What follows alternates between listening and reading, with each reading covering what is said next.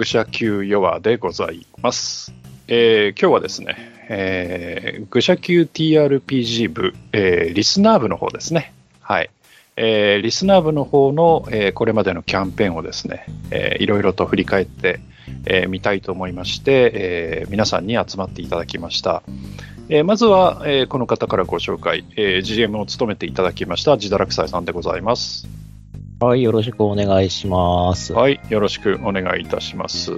で、えーあとですね、えーリスナー部のパーティーとしてご活躍いただいた皆さん、えーお集まりいただいております。あの、お一人だけちょっと遅刻という形になっておりますが、今日は全員参加ということでやっていきたいということになっております。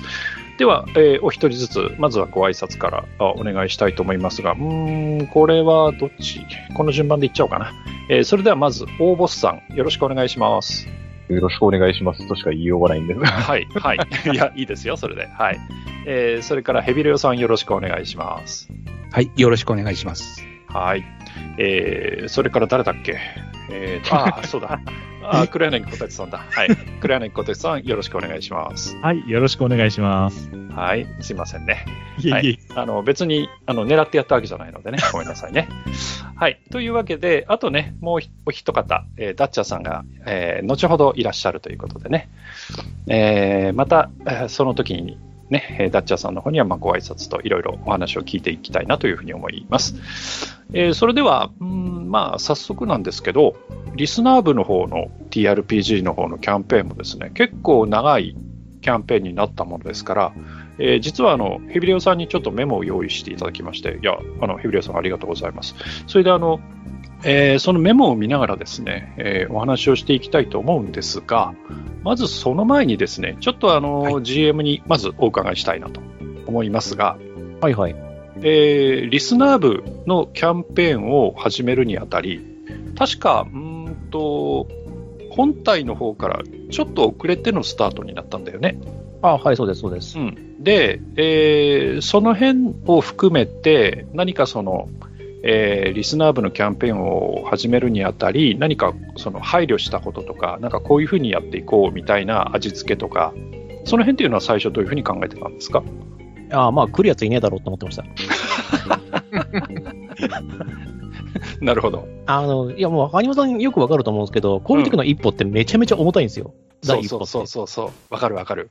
えだから、まあ、来ねえだろうなと思って。一人来たら一人用のやつをどうにか考えなきゃいけねえなと思って。はいはい。そしたら物好きがとりあえず2人来たと。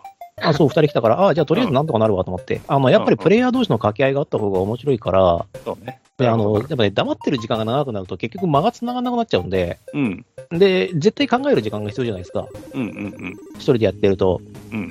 で、それをほら喋りながらできる人って、ほあの、実況慣れというか、その話すことに慣れてないと、話しながらこう何、自分の考えを詰めるっていうこと自体が多分できないと思うんですよ。うん。はいはいはい。はい。だから、まあ、二人来てくれてよかったなっていうのと、うん。あ本当に来たんだと思って。まあ、その辺はね、あの、逆にちょっと、まず最初に、まあ、物好きって言っちゃいましたけど、二人ね、あの、応募があったわけですけど、えー大ボスさん、じゃあ、最初、なんでっていうのはあるんですけど、じゃあ、やったろかっていう感じになったんですか？えっと、どちらかというと、私は拾ってもらったっていうような印象なんですよ。あの、まず、愚者級を、その TRPG 部本編の方を聞き始めて、うんまあ、面白い、面白そうだなと思って、まあ、ルルブを、まあ、こ買ってたんですね。やる予定もないので。うんで、それで、えーっと、ツイッターで、まあ、せっかく買ったんだから、キャラ作成だけはしてみようかと思って、キャラ作成したのを上げてって、うんそれを、ジダラクさんが見つけてくれて、やりませんかって言っていただいたっていう。あなるほど。な感じなのうん。ちなみに、あの、この TRPG 部の前は、TRPG の経験っていうのは？えっ、と、ルルブを買うだけ買ってやらないっていうパターン。ああ、なるほどね。はいはいはいはい。なるほど。そういう感じだったんですね。じゃあ、あの、ヘビレオさんの方はどうです？そうですね、あのーまあ、この募集みたいなのされたちょっと後に、まあ、お手紙の方も送らさせていただいたんですけど、はい。まあ、その前から、その、同じ世界観で、その会リーグというか、まあ、リスナー同士でやれたら面白いな、みたいな話はまあ考えてたんで、上位とか下位とかじゃまあ、ないそこにこういうお話があったんで、うんうん そこにこういうお話があったんで、これはもうやるしかっていう感じですよね。はいはいはいはい。なるほどなるほど。うんあ、ありがとうございます。それであの、GM ね、えっ、と、はいはい確か、この最初2人のその冒険を始めるにあたって、はいはい。ちょっと特殊ルールというか、最初少し経験値与えたんでしたっけ？あ、与えました、与えました。いあれは、うんと、本体の方とバランス取るためでしたっけ？や、あ、ちゃいます、ちゃいます。あの、二人だと役割がどちらにしろその取れる手段が少なくなっちゃうああ、そうかそうか。から、だからメインとサブを必ず取ってくれっていう意味で、うん。あの、経験値を渡して、うんうん。えっ、と、多数に対応できるようにしといてくださいねっていう。なるほど、なるほど。そっか。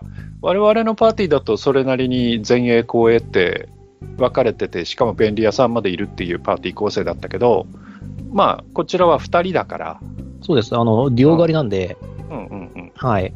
あの、4人パーティーと2人パーティーだと借り方やっぱ変わってくる、借り方って言ってた今。あの、うんすみません、あの、今ラグナで考えてたんで、うんあの、うんタンクプリーストとアタッカーみたいな感じの役割分担をちゃんとしないと、そもそもその、機能しないじゃないですか、パーティーとして。うんうんなんで、まあ、できる限りやりたいことをやってもらうのは、い第一義として、うん。サブで何か持って汎用性持たせてくださいっていう風な意味でやってました。だから戦士戦士でもいいんですけど、うん戦士の他に、例えばそのやっぱ僧侶、ああの、プリーストを取ってもらって回復が使えるようにしてもらう。で、これはそれ以降伸ばさなくてもいいですよっていううんうんうんうん。ぐらいの気持ちでえーやってました。そしたらそれで、あの、バランス取るんで。なるほどね。はい。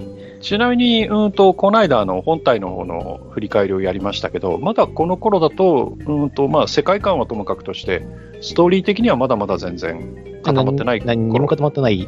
ですよね。はいはい。うん。で、うーんと、まあ、大ボスさんとヘビレオさんにちょっとお伺いしたいんですけど、まあ、そんなんで、まあ、2人のパーティーだよっていうことになって、えーそれぞれじゃあキャラクターを、なんていうんですか、まあ、ママルチなキャラクターを作んなきゃいけないってなった時に、お二人の間でな何かその話し合いとかあったんですか？えーそうですね。覚えてるのは、えっと、まあ、自分キャラを割とたくさん作ってたんで、うんうん その頃には。なので、自分が4つぐらいあげて、さあ好きなのを選んでくださいって言った覚えはあります。そうですね。まあ、で、で絵面的に面白そうだなって思ったのが確かティラノさんなんですよね。うんうんうんリザードマンの前衛兼僧侶スキル、はい、みたいな感じでしたっけ？はい。がっつりずっとかぶって。はい。うんうんうんで、うんと、ヘビレオさんの方が、どちらかというと、光栄のマジックユーザー兼そうですね。マジックユーザーで石膏みたいな。ですよね。うん。はい。なかなかね、あの、僕も聞いてましたけど、面白い組み合わせだなと思って聞いてましてね。で、まあ、あの、実際1回目の、えー依頼っていうのが、まあ、始まってね、考えてみたら、この時からもう、カロンさんとの付き合いがあったっていうことになるんですよね。あ、そうですよ。あれは、あの、まあ、舞台が舞台だったんで、うん、うん。あの、割と、あのシナリオというか、あの情景だけはかなり作り込んであったんですよ、もともと。はいはいはい。はい。あの、舞台が舞台だったんだもんで。うん。えーだもんで、あの、ほぼほぼ何かに使えるだろうという意味を込めたのかな？あの時にはもうすでにそのカロンを使おうと思ってたのかな？で、えっ、と、か、絡まなかったらやめようと思ったんだけど、うんリスナー部で拾ってくれたから、いずれケロベロスとか、あの、スティックスとかニュクスなんかも出そうっていうふうに思ってたなるほどね。まあ、そのあたりで実は、あの、最終ラスボスが、あの、決まった感じもありますね。はいはいはい。で、この時の、まあ、1回目の、まあ、ボスキャラっていうのがグールプリーストっていう形になっていて、はいはい。うんと、この時でしたっけ？さらに奥の部屋があったのって。あさらに奥の部屋があって、ね、えーそれこそ、あの、一番恩恵を受けた方が今話していると思うんですけど、そうだよね。はい。こちらにね、それが転がり込んでくるっていうことに、まあ、結果的にはなっちゃったんだけど、まあ、あれはもう元々決めてた設定なんで、はい。あの時は我々死の恐怖を感じていたんで、吸血鬼がレベル11と知っていて、吸血鬼より強いとか書かれてると、さすがにちょっと、うんうんうん。二の足を踏むというか、デストラップかなっていうふうには思いまあ、ます。そう思っちゃうよね。一応あの、うんそうですね、ジダークサイさんの募集の時に、あの、本編じゃないんで、あの、躊躇なくやりに行きますっておっしゃってたんで、これは、これはあんまり甘えた行動をすると危険だなって、ずっと思ってたんですよね。あとね、あの、まあ余計な話をすると、あの、最初の頃って実は僕も喋ってはいないんですけど、裏で聞いてたりしてるんですよね。でね、はい。そうそう。で、最初に一応挨拶だけさせてもらって、その時に、あの、この GM はやりに来ますよっていう話をね、僕の方からした記憶があって、ね、GM には失礼なって言われた記憶があるんですけど。だよまあこんなに優しいゲームマスターだというのに、一体何を言ってるんだか、本当に。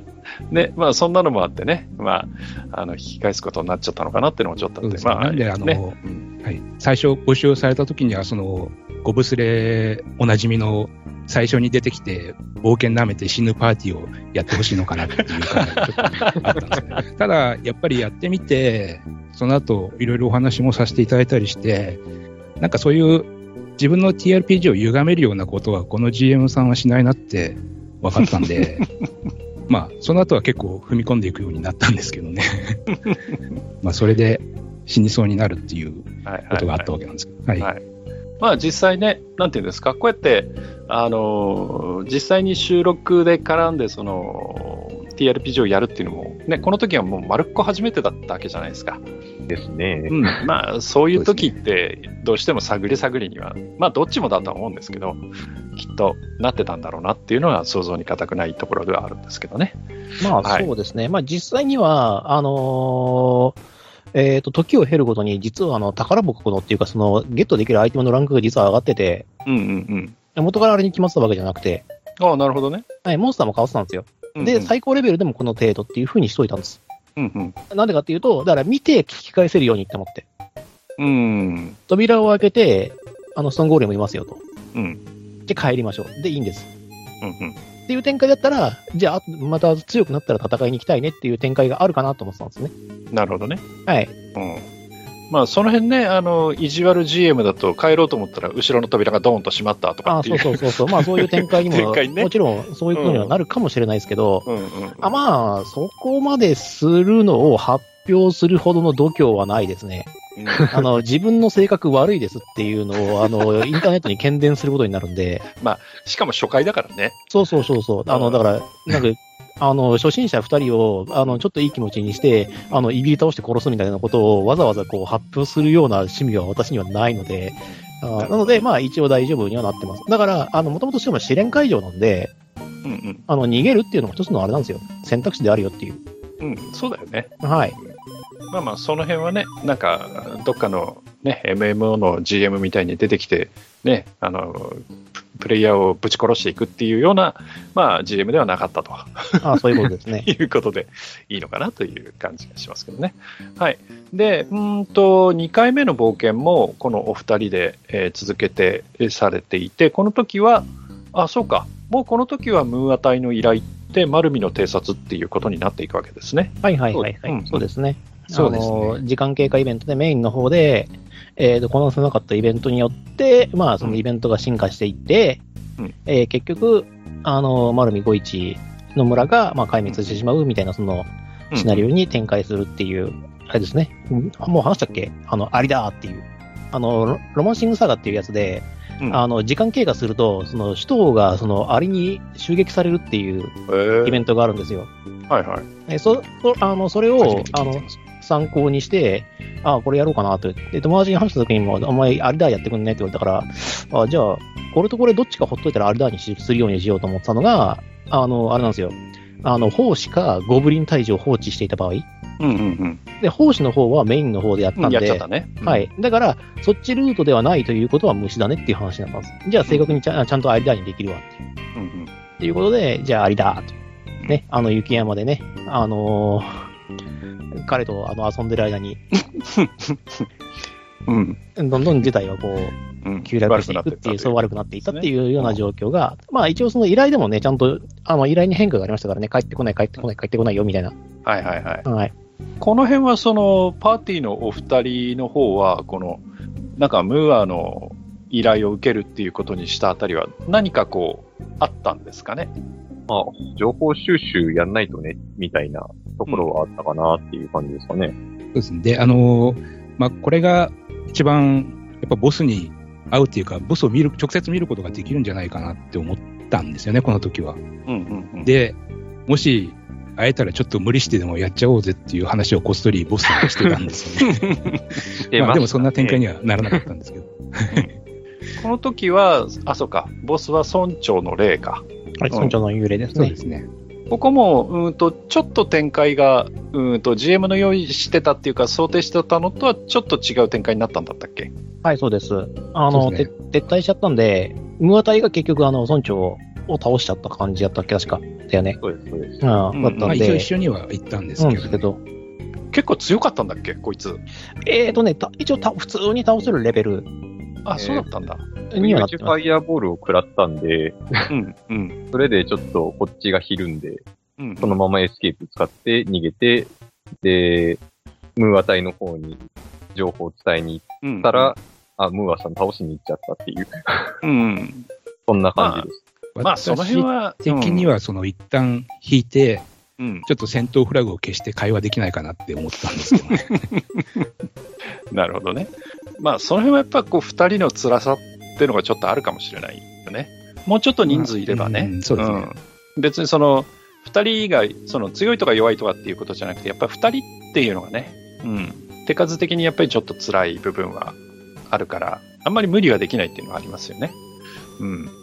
なるほど、なるほど。やっぱりその会話したかったっていうのが強かったんですけどね、その時は。うんうんうんうんで、どうですか、まあ、これで、その、まあ、一応1回、2回と、まあ、依頼をこなすっていうか、まあ、2回冒険に出たっていう形になりましたけど、うん、この、このぐらいになってくると、まあ、大ボスさんとかヘビレオさんっていうのは、この実際のキャンペーンっていうのは、この先、あ、こんな風になるのかなとかっていうのは、まだこの頃っていうのは見えない感じですかね？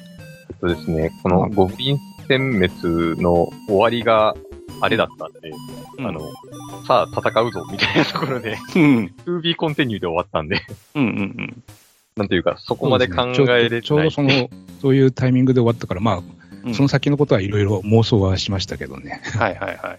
この先が、ちょっとメインパーティーの方と違うのは、えっ、と、こちらの方では、あの、テキストでのセッションもあるんですよね。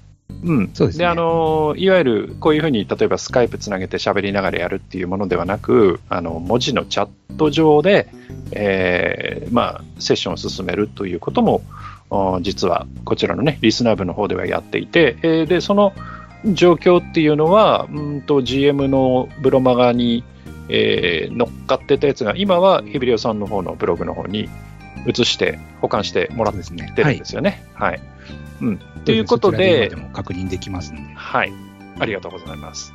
で、えーここから実は、えー黒柳さんが参加とはい。いうことになったわけですけど、えっ、と、この辺、じゃあ黒柳さん、じゃあ俺も一丁やってみようって思ったきっかけっていうのは何かあります？いや、実際に、その、リスナーさんがお二人先に始められているという状態で、うん。えーお二人での冒険の苦しさみたいなのも聞いててなんとなく伝わってた。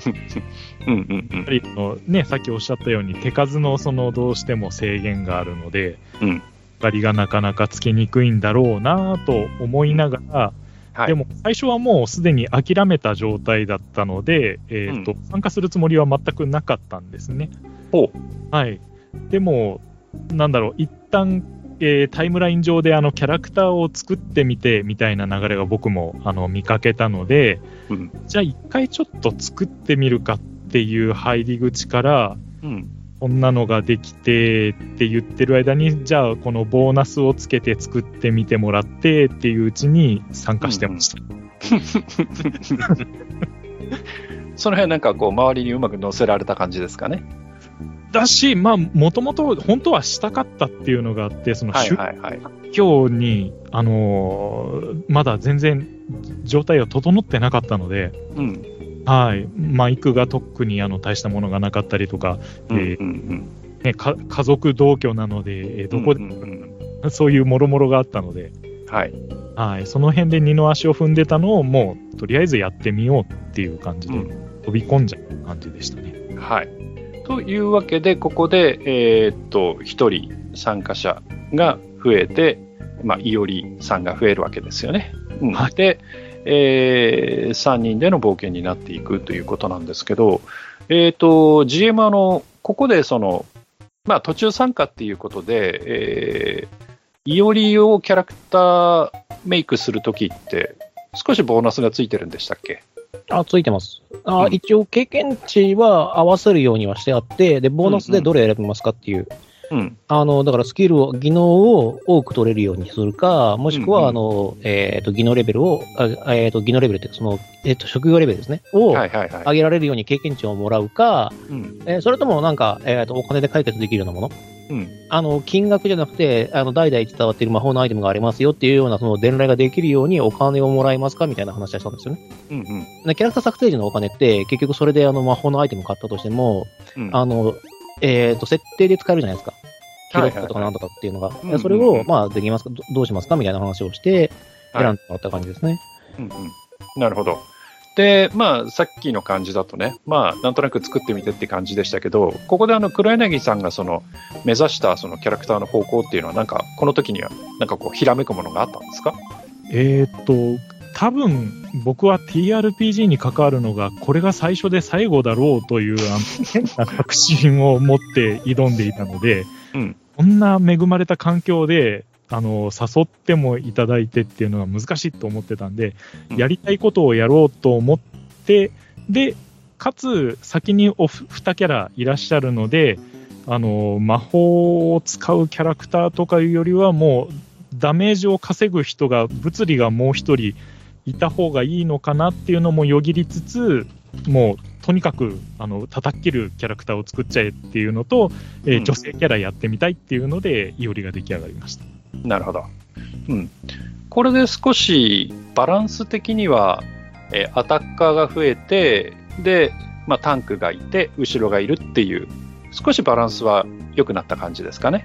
そうですね。まあ、バランス的にはかなりいいバランスにはなってるんじゃないですかね。前衛2人、後衛1人で回復が、えっ、と、1人かな。ううんん。そうですね。うんはい。ということでね、あの、ちょっと遅れて参加されたダッチャーさんがね、えー、ダッチャーさんインしたおっていう感じで今、あの、来られましたんで、ダッチャーさん、今日はよろしくお願いします。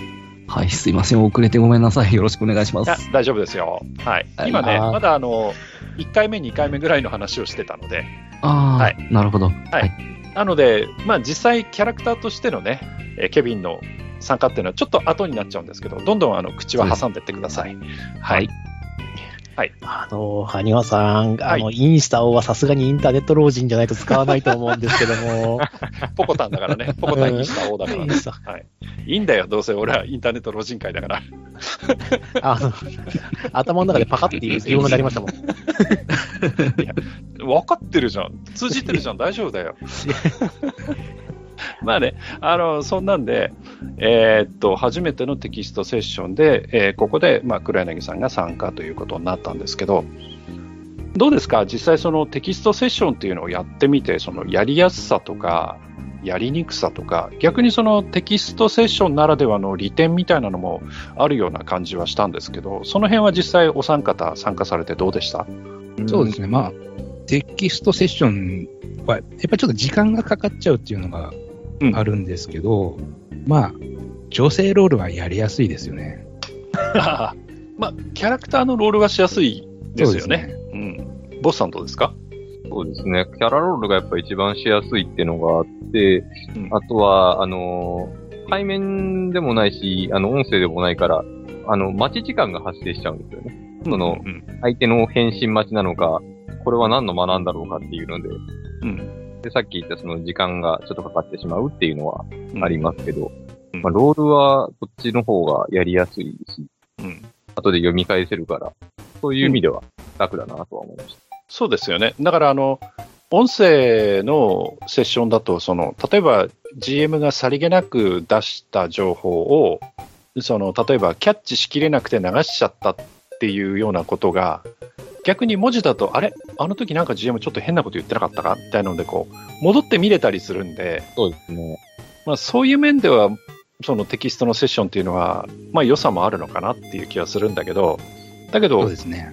GM 的にはどうなの？そのテキストやるとき何かそのちょっと違いとかってあったりするんです？あります、あります。だから、あの、ヒントワードを強調しないっす。なるほどね。はい。うん見返してっていう話。ログ見返せばっていう。なんで、あの、本当に、あの、推理小説の字の文みたいになるんですよ。うんうんうんうんあの、字の文っていうか普通の文面になるんですよ。音声のセッションの場合は、あの、逆転裁判でいうところみたいに、その、セリフがポーって入ってるところに、うんあの、二重鍵括弧であったりとか、赤い文字であったりみたいな、そういう強調の仕方を俺自体が結構してるんですよ。うんうん。ここ重要ワードだよっていうことを伝えるために。うんで、あとは、その、ここは流してもいいけど、後で、なんか引っかかってねっていうところはさらっと流しますけど、うん。重要ワードのところは必ず強調して話すようにしていて、でうんチャットセッションの場合は、えっ、と、それを、あの、読み返せるんだから気づいてよねっていううんうんうんうん。なるほどね気。持ちで流します。で、あの、分かってなかったら、もう一回言う再度言います。うんうんうん。あの、重要なところなんで。なるほどねそ。の辺で。プレイヤースキルによりますね。まあその辺はプレイヤーのハンドリングが若干やっぱり GM の方も変わってくるっていうことなんですねあ。あもちろんです。うん、なるほど。で、うんと、黒柳さんはどうですか？あの、初のセッションが、まあ、テキストっていうことになったんですけど、はい。面食らわなかったです？いやー、あの、割と僕、あの、タッチタイプが下手くそな方なので、自分のセリフも打ち込みつつ、あ、うんダイスロールを振らなきゃとか、わたわたしてるうちに、あっという間に時間が過ぎてった感じでした。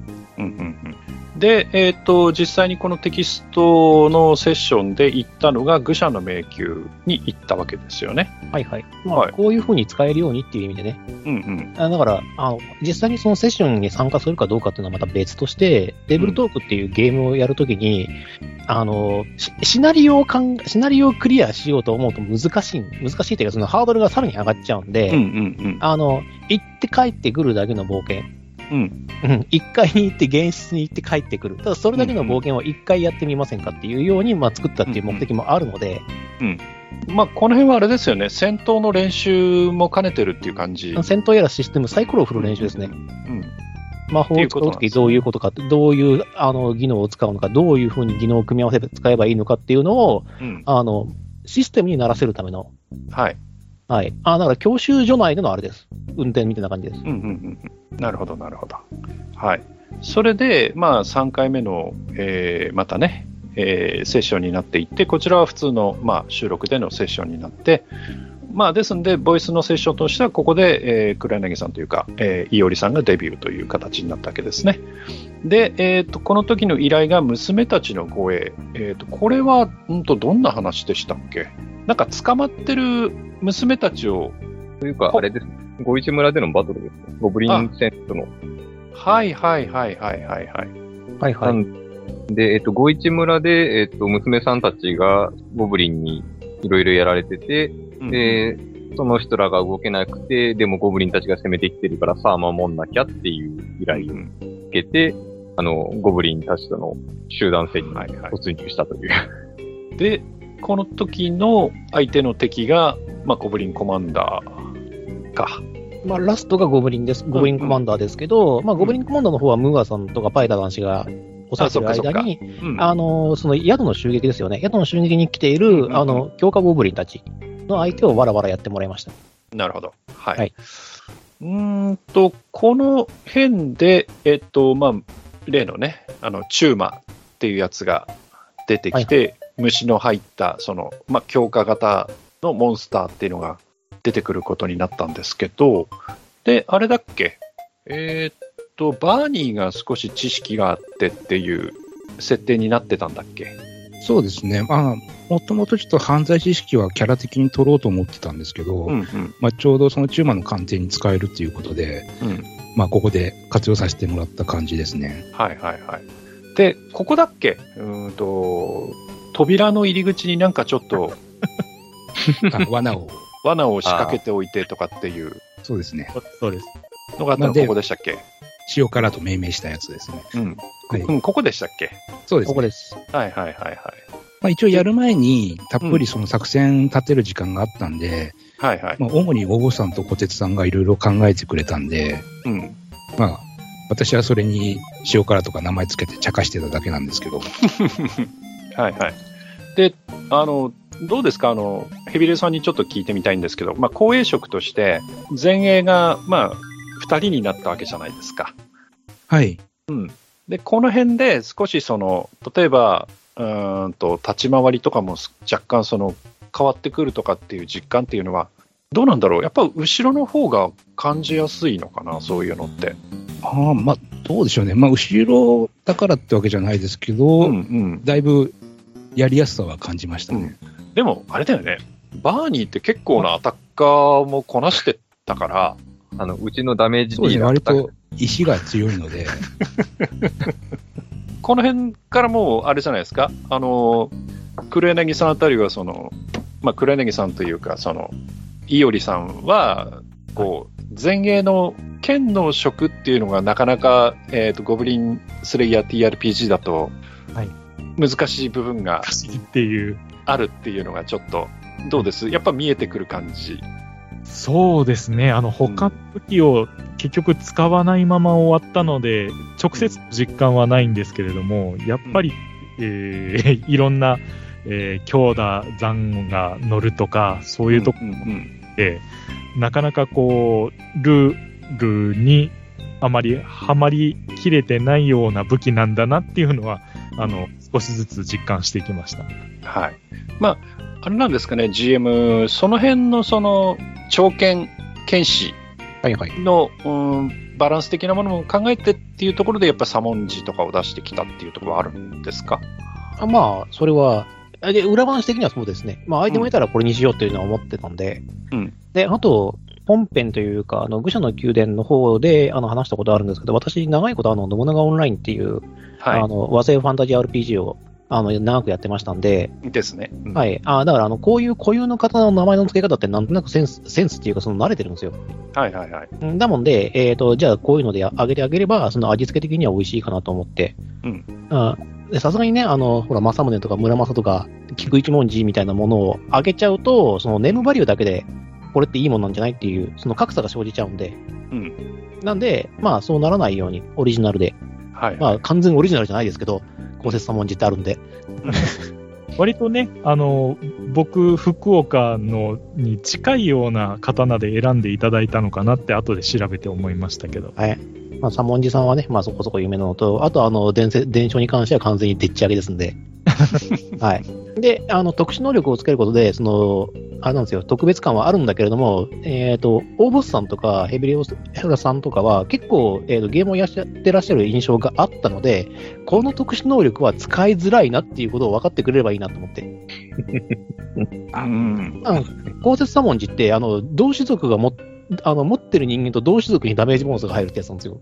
うんうん。だから、あの、同種殺しじゃない限りは、その発動しないんですよ。はいはい。つまり人間じゃないとダメなんですよ。相手がね。はい。うんでもこういう曰き付きの刀で、ちゃんと名前、名もあって、特殊能力もあるけど、ただのプラス1の刀だよっていううん。ことを一応お伝えしようかなという形でうんお出ししました。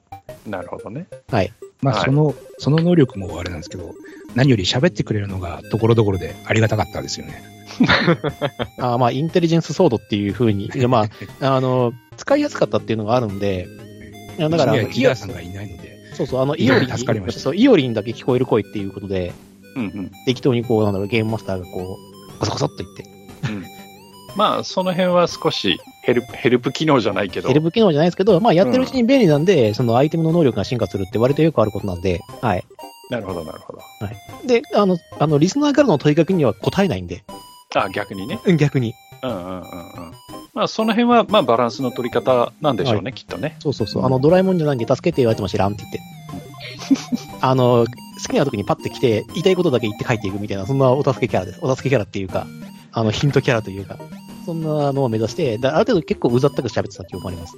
なるほど。まあ、目でピーナッツ紙機は出してくれないと。そうです。ですね。はい。はい、スパゲッティを。そうそうそうそう。はい。で、えっ、と、3.5回ということで、またテキストのセッションがあって、ここは縮小会か。はい。はい。で、ここは特に、あれかな。はあ、初めてここでバイトと依頼選択ができるようになるっていうメモになってるけど、これってそうですね何だったんだっけ？あの、それれまではずっとあの、選んでなかったんですよ、依頼を。あ、そうだっけ？はい、依頼を選んでなくてこれやってちょうだいみたいな感じでうんうんうんうん。やってたかんで。うんはい。で、初めてバイトの時間と、あとは依頼の選択。えっ、と、メインの方が選んだ後に残った依頼はいはい。を、えー、と選んでもらった形になりますね。うんうんうんで、うん、と一応その、えー、とゴブリンコマンダーを、まあ、倒してはいないけど退けて、はい。えー帰ってきての縮小会っていうことで、えー、と一応この縮小会には、うん、と本編の方のキャラクターも出てたっていうあ、そうです。えーまあ一一緒にはやってないですけど、キャラ同士は、えっ、と、顔を見知るみぐらいの、はいはい。うん、せ会場ではなってたと思います。で、これを受けて、えっ、と、番外編ということで、えー愚者の迷宮の新刊の方に、えーまあ、こちらのメンツだけではなく、えー本体のメンツも、まあ、カルを除き、はい。あの、一緒に参加してということで、えーここであれだっけ？えっ、と、GM が初めて交代するんでしたっけ？そうですね。うんはい初の GM 新刊なんではい。ということで、えー、愚者の迷宮の新刊に関しては、あの、ボスさんの方で GM をやっていただいて、えーみんなでまたあ迷宮探索をするっていう形になったんですけど、これなんでボスさんがやるってことになったんだっけ？か、自堕落さんから誰かやってみないっていうようなのがあって、はいはい。あの、まあ、あの本体との交流も兼ねてみたいな形であって、うん。それで、まあ、手を挙げたのが自分だったっていう。なるほど。はい。で、うんと、設定とかも全部ボスさんの方で考えたんでしたっけ？これって。えっとあの一応別館は使っていいよっていう話はあったんで、で、はいはい。あの、もともと依頼にあった、その、愚者の迷宮の別館っていうところから、あの、うんまあ、勝手に自分が設定考えて、でも別館じゃないから新館って名前にしてっていう感じで、あ、なるほど。あの、5階層のダンジョンでっていう感じで作りました。はい。で、どうですか？実際に GM やってみて。おっからいっすね。いろいろとかないっていうのと、まあちょっと、やっぱり、ある程度狙いとかがいろいろあったんですけど、はい。綺麗に透かされたり、綺麗に暴かれたり、いろいろありまして。というか、ちょっとね、あの、嫌なプレイヤー一人いましたからね。うん誰のことだかわかりませんが。はい。いや、あの、自分の胸に手を当ててよく考えてみるといいと思います。はい。はい。あでこれ、はい。はい。いや、ちょっと、実は予想外なことがあってですね。はい。割とこれ、カルが参加するのを前提で作ってたんですよ。うんうんうん。なので、一番最初に命のしおり誰に持たせるみたいなところがあるんですけど、はい。まず間違いなくカル持たされるだろうなっていうところからスタートしてるんで。うんうん。なので、基本的にあれ持ってる人が狙われるっていう、はいはいはいはい。筋書きでいろいろ考えてたんですけど、うん。まずカルがいないってところから全てがまあね、ちょっとちょっといろいろあって、ね、あの、カルーがしばらくお休みということになってしまったので、まあそういう形になっちゃったっていうのは、まあ少しね、GM さんにとってはこ酷というかね、あの、予想外のところはあったかなと思うんですけど、まあそうですね。ん。まあでも、それはそれで、まあ、初初手が予想外だったんで、もうあとはどうにでもなるわ、つってやってましたけど。はい。で、どうですか？うん実際に、まあ、ここで、えっ、と、お三方、まあ、ちょっとね、ボスさんは GM としてでしたけど、ヘビレオさんと黒柳さんは、まあ、ほ本体の方とね、まあ、ちょっとね、一人かけてはいましたけど、本体の方と一緒に、えーまあ、行動してみて、何か、こう、思い出というか、印象に残ったこととかなんかあったりしますかね？あの、ヘビレオさん、まず。えーこのこれ、この時はですね、はい。私実は当日夕方まで悩んでまして、ほ本体とどう接したものかっていう、あの、キャラクター的には、う。うん。多分その、ゴブリン戦での一番手柄を本体が取ってるんで、はいはい。多分嫉妬的な感情を持ってると思うんですよ。ああ、なるほど。ただ、それを持って、まあ、いい感じでプロレスができたらそれはそれで面白いとは思うんですけど、うん初対面でそれをやるのは あまりにもリスキーすぎると思いまして、まあ一応その、やっぱ TRPG ってそのプレイヤーの考えじゃなくてキャラの考えで動くっていうのがあるとは思うんですけど、はい。それ以上にその場の空気を考えるべきだなと思って、うん。で、結果的に、あの、嘘くさいぐらいフレンドリーにするっていう方向を選んだんですね。で、結局、フレンドリーにしすぎて、はい。ニゴリさんにドン引きされるっていうオチになったんですけど。そうだったっけ？そうですね。はい。えっと、黒柳さんどうですか？そうですね、僕も、なんだろう、えー一緒の TRPG 仲間というよりは、あファミリーの皆さんだみたいなところが 大きかったので、ほ、ほわ、ほわって思いながら、よろしくお願いしますって言ってたんですけど、はいはいはいはい。そんな、あの、内心、えー踊り狂っておりましたけど、に出ておりませんでした。緊張したまま終わりました。なるほど。まあね、あのーなかなかそういうキャラの絡みって、まあ確かに難しいところはあるよね。うん。いや、それはよくわかります。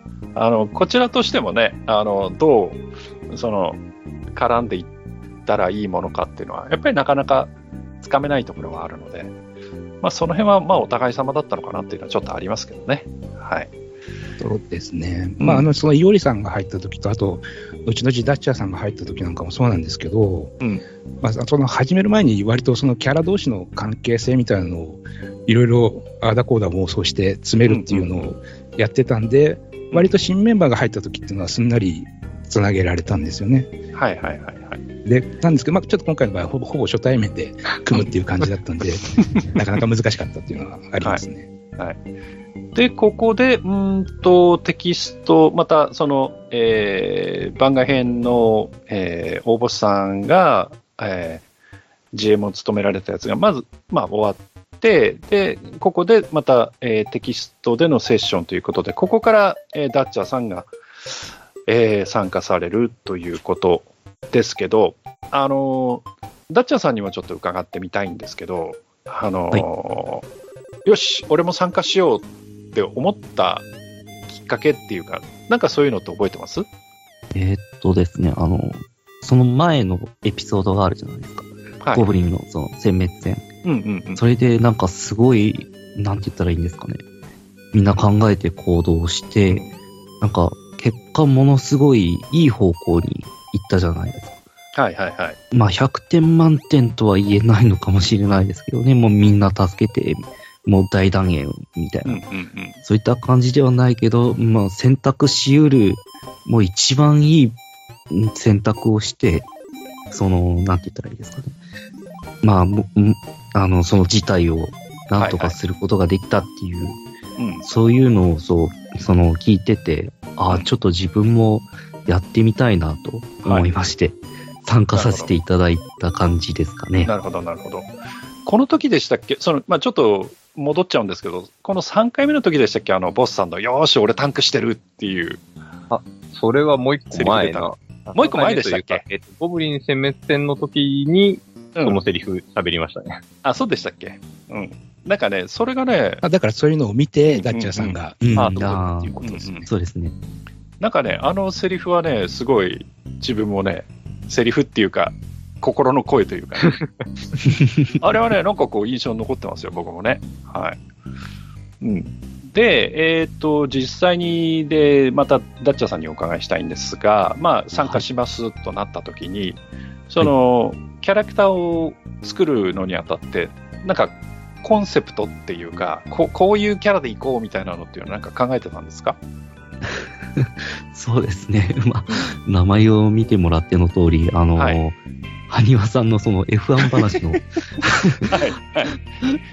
ハースというチームに痛く感銘を受けまして、なぜ、これはちょっと、ううんん、特にグロージャンというお方にね、ものすごくあの、はいはいはい心を惹かれてしまいましたので、はいはい。ぜひともキャラクターとして使わせていただきたいと思って、ケビン・グロージャンというキャラクターを作ったのはいいんですけど、ひでえなうんあの、ひでえ名前で、はいはい。はい。まあまあまあまあまあ、あの、それでどういうキャラクターにしようっていうのは、なんて言ったらいいですかね。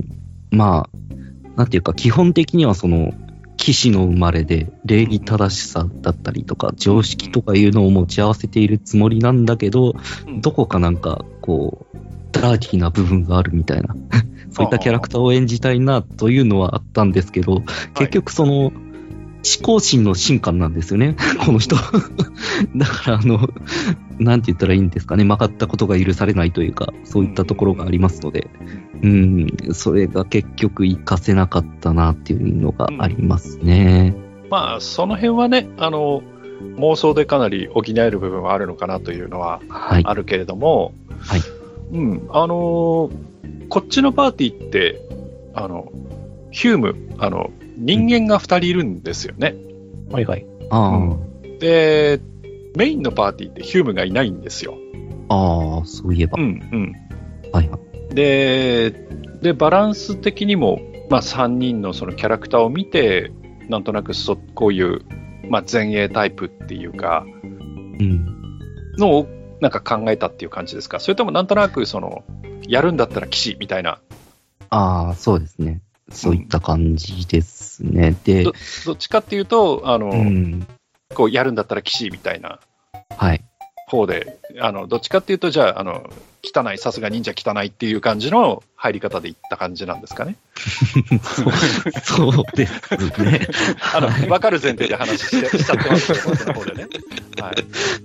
あの、俺の怒りが宇頂天的な、うんうんうんうん。そういう感じっていう、その、できるだけ前に出るっていうタイプの、まあちょっと例えは悪いですけど、そういうキャラクターをちょっと思考してたっていう感じなんですかね。そうですはい。ね。で、えっ、と、まあそのデビュー戦っていうのがそのテキストでのセッションになったわけですけど、はいで、えっ、と、ここで、まあヘビリュウさんのメモを見ますと、ダッチャーさん初参戦と。で、慣れと欲が出始め、無茶な侵入を続け、強敵から、えー命からから逃げ出し深く反省するとなってますけど、この辺っていうのは、うんと、まあ、4名になって、えー愚者の迷宮2回目ということで、えーまあ、どういう反省があったのかなっていうのを一人ずつちょっと聞いてみたいなと思うんですけど、ボスさんまずどうですか？えっと、さっきこれ読み返したんですけど、うん。えっと、まあ、宝物でいいものが出て、それでさらに奥に行って、さあ、どんどんどんどんいいもの手に入れるぞって言ったら、強い敵とぶつかって、命からがら逃げ出してくるっていう、そんな感じで、ちょっと最終的にちゃんと相手の戦力分析もできず、はい。あ、このままだと死ぬわってところで、あの、バーニーさんから、バーニーさんがエスケープ使ってくれて、うん。は逃げ出したっていう感じだった。いはいはいはい。あ、やらかしたわって思いながら。見てましたね。はい。はい。ヘビレオさん的にはどうですか？まあそうですね、そんな感じで、その、ダンジョンキーパーももう、これはダンあのアイテムを得るチャンスだぐらいの考えで、うん。どんどん突っかかっていってたんで、はい。まあ結果、そんなことになりまして、まあ非常に反省をすることに なりましたね。やっぱちょっと慣れがやっぱ出てきちゃってたっていうのはあったかなと思うんですね。特に愚者の迷宮だと大体その、なんですかね、どんでん返しみたいなのが特にあるわけではないので、うん。それでちょっと行けるとこまで行っちゃおうぜみたいな感じでやっちゃったんですよね。だから純粋に、あのー強い敵が出てきて危険になるっていう。はい。はい。黒柳さんどうです？そうですね。あの、記憶が正しければ多分準備段階からアイテムゲットだぜって浮かれてたような気が TRPG というよりはそのコンピューター RPG 脳に侵されてたっていう感じはいはいはい。そういうあの記憶がなるほど。はい。うーんと、で、まあ、ダッチャーさんは今回が、この回がまあ初参戦という感じでしたけど、その、参加してみて、その、いや、怖かったと思うんですよ、最初って。で、どうです？その辺で、その、例えば3人とダッチャーさんの間で、例えば温度差があったとか、そういうことはなかったです？その、結構、ああ、みんな行っちゃうみたいな感じがあったとかないとかっていうのは、その辺はどうでした？あの、僕とにかく初めてだったんで、うんよし、みんなの判断に任せようっていう感じで。そしたらなんか、だんだん、あれ？なんか雲行きが怪しくなって、ああ、やばいやばいやばい、死ぬよ、これ、みたいな感じで。そんな感じの初回でしたね。なるほど。いやいや、ダッチャーさん忘れちゃいけませんよ。その時にね、ウッキウキだったのね、プレートメールゲットしてウッキウキだった、ウッキウキだった男がいたはずなんですよ、途中で。途中で完全に有頂天になって、いイケイケゴーゴーにの乗っかってた。あの、やばいなって気づく、あの、崖の一歩手前まで全然気づかずにスキップが 踏んでた男がいたはずなんですよ。そうでした。やりたかったもの手に入っちゃったわみたいな感じになって、もうウッキウキで、スキップしながらね、あの崖に向かって走って、みんな、みんなしてね、腕組んで、あの、走っていったら、あの、あれは確かダンジョンキーパーの問題ミスったんだっけ？えーっと、どうだったっけ？あまあそうですね。確かです。で、それで、あのーなんだ、なぜか石化した龍河兵が、ダンジョンその前キーパーにに使い捨てようとした龍河兵があ、そ う進化してしまって。そうそう、リサイクルして使ったんだけど。あ、そうだあれは。石の魔人でしたよね。そうそう、あれ石の魔人石の魔人に近い。あの、ちょこっといじくったやつ。能力見るとやっぱりちょっと絶望的だったんで、組み合わせ的に。そその辺あの GM 的には何かその狙いみたいなのって、この時のテキストセッションでは何かあったんですか？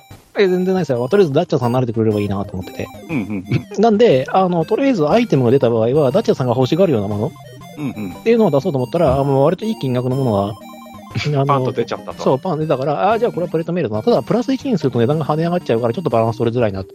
でも、ノーマルでも確か800ゴールドぐらいするんで、うんうん。うん、まあ、このぐらいだったらいいだろうっていうことで出して、はい。で、あとはその、やっぱ硬さうん。っていうのが、やっぱその鎧依存だとしても、そのプレートメールかなり強くて、ダッチャーさんの能力見た感じでは、プレートメール装備できる能力値だったんで、うんまあ、お渡ししたっていう感じですね。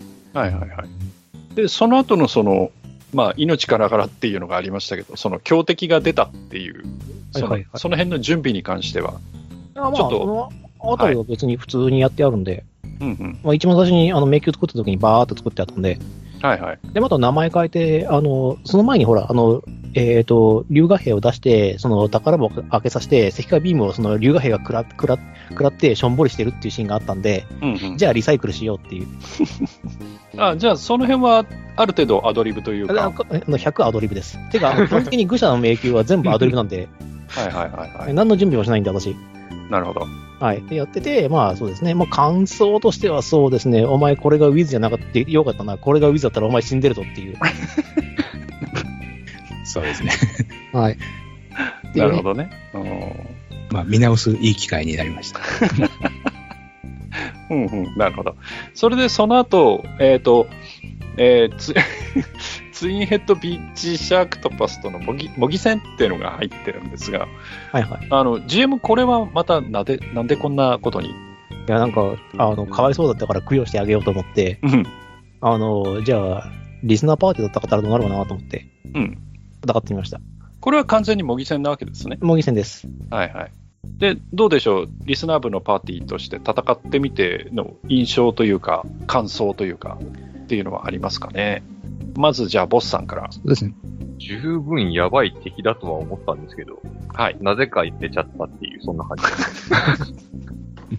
デメ良かったんだっけ？デメ、デメもそこまでだったと思うんですけどね。なんかあったっけ、じゃあ、あの、ヘビレオさんに聞いてみましょうか、その辺。あ、そうですね。この時は、いや、出目良かったんですよ。確かに。割とうちの方も出目走っててうん。ですね。で、結構、理理に勝てた。まあ、その前に、その、本体の方で、この、ツインヘッドビーチシャークトパスが出た時に、はい。まあ、リスナーパーティーにみたいな話があって、うん。ちょっとリスナーパーティーじゃ無理だよみたいな話をその時にされていたので、はいはい、はい。やったら、みたいな感じで やってたんですけどね。まあやっぱりちょっとダイス目ですね、この時。この後もちょっと、ツインヘッドビーチシャークトパスと戦う機会があったんですけど、その時は結構苦労したんで、ああ、なるほど。この時はダイス目ですね、やっぱり。はいはいはい。クレーネギさんどうです？えーっと、ダイス目がなんとなく走ってたなっていう記憶は確かに僕もあって、うん。この時、いおりってどうでしたっけ？どなたか覚えていらっしゃいますか？確かに逆転はね、一回使ってどっかでクリティカルを出したような記憶があるんだけどうん。な。だから、やっぱ、寄ってたんだと思あうんう。うん。真ん中じゃなくて、端っこの方に出目が寄ってたような気がするから、あ、ですよね。うん、でも、あの、致命傷になるようなことなかったはずなんで、はいはい。あの、ダメージは与えた記憶はあるんだ。あの本体と違って。ちゃんと、あの、傷はあた、あの、HP は削ったんだけども、あまあ、順当に倒せられましたね、みたいな形で終わった記憶があるから、模擬戦は。ああ、うんでも、お前は本当にボスとしてダメだったな、この子は、って思って。本当に運のない子だね、と思いながら。いや、あるんですよ、これ、あの、キャラクターごとに作ってると。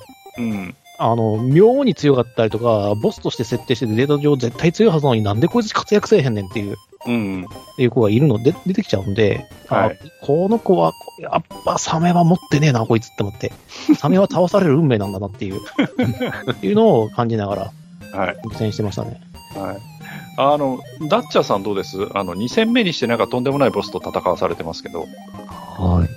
ああ、そうですね。やっぱ、バーニー以上のあれは強いなと思って、破裂が。ああ、うん。それがやっぱりす決め手になってたんじゃないかなとうん、思います、この時。うん。僕としては何の活躍もなかったような気がします。まあ、その辺はね、やっぱりその、うん、決めあの決め手はマジックミサイルでしたけどね。うん、あ、そうでしたっけ？ごめんなさい。まあ、その辺はね、あの、それぞれのキャラクターの、なんていうんですか、あの、分担があるからね、その、ダメージを与えたからどうということではなくて、まあ、それ、それぞれに、それぞれの持ち味を出したということだとは思うんですけどね。はい。さて、うーん、じゃあ、次に行きまして、次が食糧危機ということで、また、これあれですね、あの、ムーアさんの依頼を受けに行ったやつですね。うんそうですね。はい。で、村の、要は食料が、まあ、ね、略奪だったり焼かれたりしてしまっているので、えー食料をなんとかしたいということでの依頼を受けての冒険だったと思うんですが、これあれだっけ？なんかあの、盗賊の砦かなんかに行ったのがこれでしたっけ？そうです、そうです。でもそこはもう、あの、猫どもに占拠されてて、はいはい。えーと、じゃあ分けて、あの、小麦を分けてあげてもいいから仕事を受けるにゃーって言って、あの、仕事をあのぶん投げて、はい。で、あの、武道と戦ってもらうという、はいはいはいはい。そうでしたね。はい、依頼でしたね。はい。さて、このうん4回目の冒険についてなんですけど、さあ、言いたいことがあったら喋るんだ。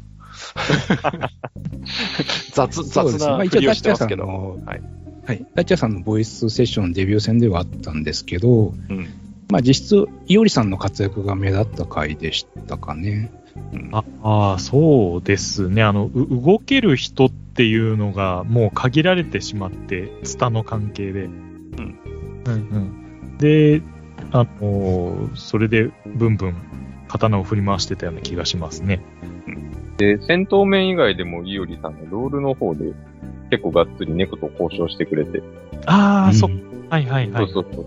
それがあったから、最終的なところでいい、いいところに落ち着いたという。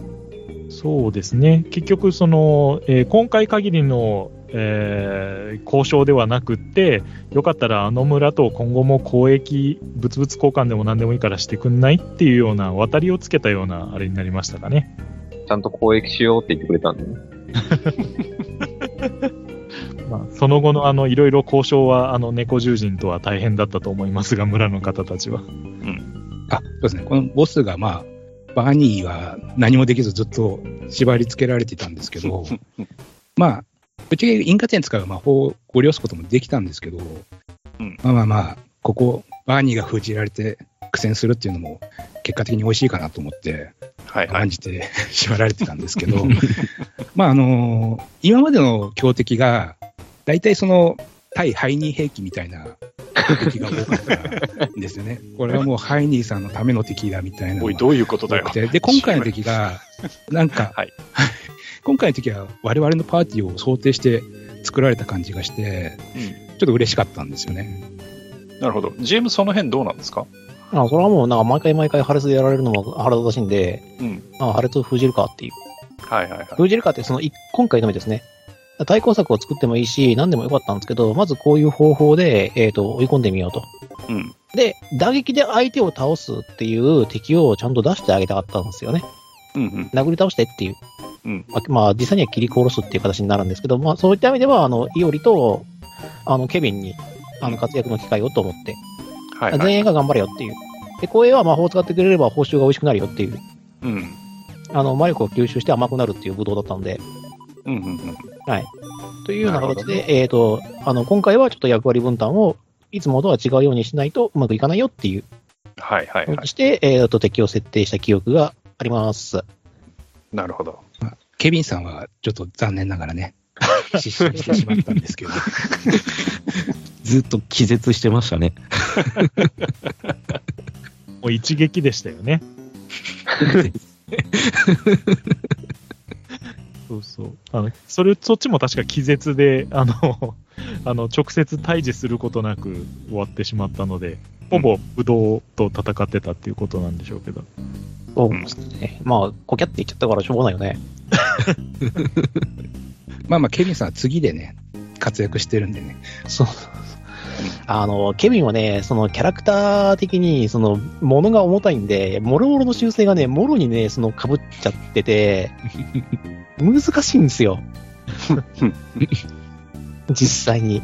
というのは？あの、じゃあ、ケビンが普通に当たるようになると、えっ、と、イオリはぜ当たるし、他の、えー例えばその、攻撃、えなんかの攻撃もほぼ当たっちゃうんですよ。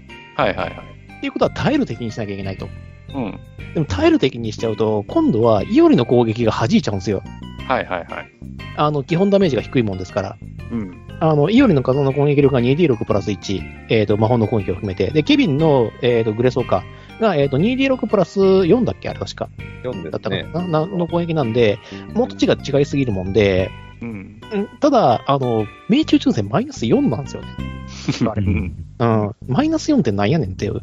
で、えっ、と、クレアイ、あの、イオリが使っている、あの、鋼鉄サモンジは、命中プラス1がついてるんで、命中がプラス1っていう。もともとがまあ命中修正にプラスマイナス0なんで、っていうのを考えちゃうと、命中値でもう誤差があるんですよ。はいはいはい。え命中値に誤差があるってことは、ダメージで 1D 違うんですけど、うん。でそれでもやっぱりケビンが当たる攻撃を出しちゃうと、あの、ボスは結局全ぐらいになって、うんあ、の、サイクロの目以下では、あの、ケビンが活躍する、ダメージを通すようなと展開になる前に反壊している。うんうんうん。可能性がなくなっちゃって、ああ、これは、あの、どうしようかなと思っていて、結局、用意したっていうか、この時ぐらいからですね、あの、実は、ジャンセニア湖の、あの、ヴァンパイアの、はい。あの、奥にあるアイテムっていうのに追加されたのが、あの、武器のペナルティを消すっていうアイテムを 用意してたんで、で、もともと、あそこは、あの、ヴァンパイアハンターのところなんで、無知も結局マイナスがかかるんですよ。うん。両手で使うにしても、チェーンウィップを使うにしても、結局、あの、マイナスかかるんで、あったとしてもおかしくはない。あれがあるから、あの、ベルモント家一族は、その無知を操って吸血鬼を倒しに行けたっていうような裏付けも取れるなっていうふうに考えていたのと、そもそも悪魔城だとレベルアップしていけば、あの、無知もレベルアップしていくんで、じゃあ使いやすくなってもいいだろうっていう、そんなアイテムがあっても、その悪魔城の、悪魔城じゃねえや。もう完全にやあれ。あのその元ネタなんで、まあ、悪魔城なんで、あの、扱いやすくなるっていうような武器があってもいいだろううん。っていうあのアイテムがあってもいいだろう。もともと無知だしね。で、無知はもう先に出したってあるから、うん。そういったものを用意しておこうっていうふうに用意していったら、あの、どっかの誰かがもう、あの、パチって、あの、どうしようもなくなるっていう、あの、結末を迎えたんですけれども、あれを、例えばケビンが持ってるとだいぶ違うんですよ、やっぱり。なるほどね。うんはいだいぶ全部うん。そうかそうか。まあ、その辺はね、ちょっと、まあ、計算違いというか、そういうのが、まあ、生じちゃったそうそう。ってでもまあ、用意しちゃった以上、まあ出してもいいかと思ってピッと出した。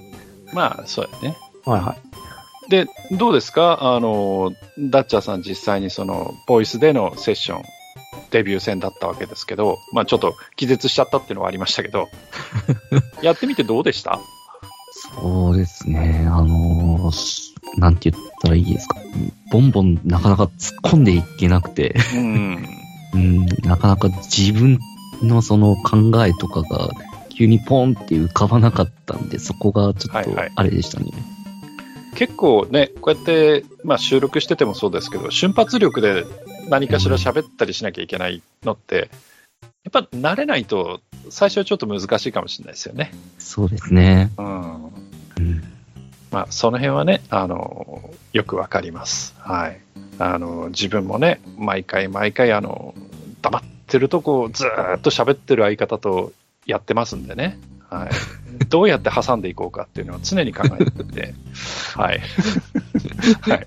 まあまあまあ。まあ、あの人はね、沈黙恐怖症っていうのと、あのね、ブレスがね、短すぎてね、挟み込む余地がね、結構ちゃんと差し込まないと、そうそうそうそう。うんあの人のね、喋りの硬直フレーム2フレぐらいしかないんで、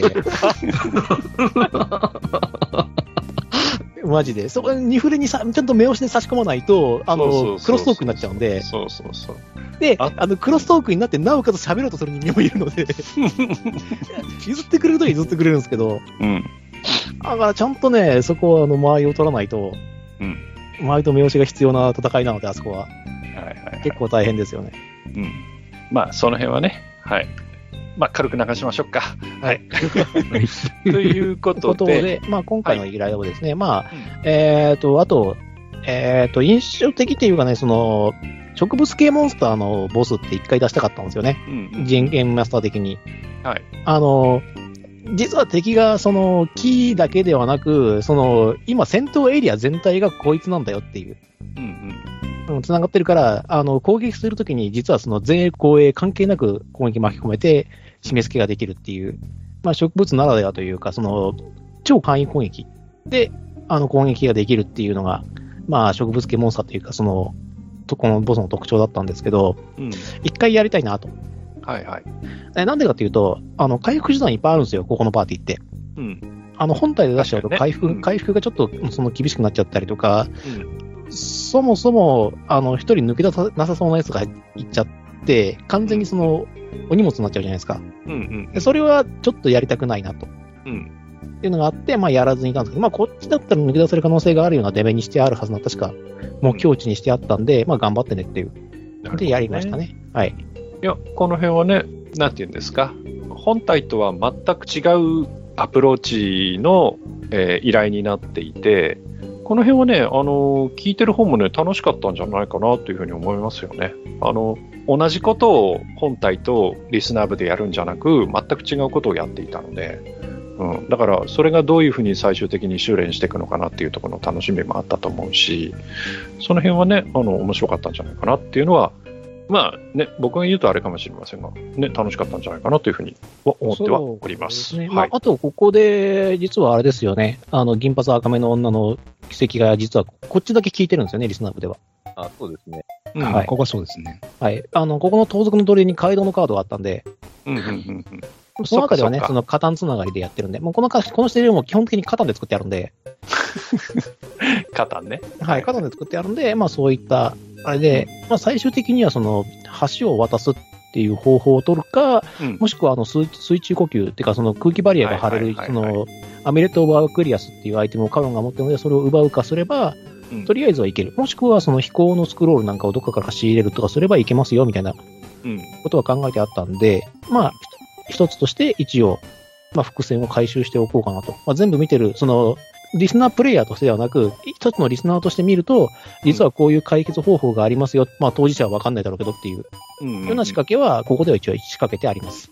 なるほどね。はいうん、で、この辺からもうそろそろうーんと話を収めに行くことになるんですよね。ああ、もうガリガリ。リ、ガリガリだと見に行ってます。だからもう四天王も、四天王じゃないけど、うんあの5人揃って四天王も出したし、うん出していくし、うんあの、ぼちぼちこう話を、風呂敷をこう畳みに行くっていううんうんうん形で、えっ、と、ボスと、今ここに起こっている大きな、えっ、と、会議の元凶が誰にあるのかっていうのを、だんだん情報として修練させていくみたいな形を、えっ、と、はいはいリスナー部と本体ともどもにやっていて、双方を見ていると、見えてくるものがありますよっていう作り方には一応してたつもりです。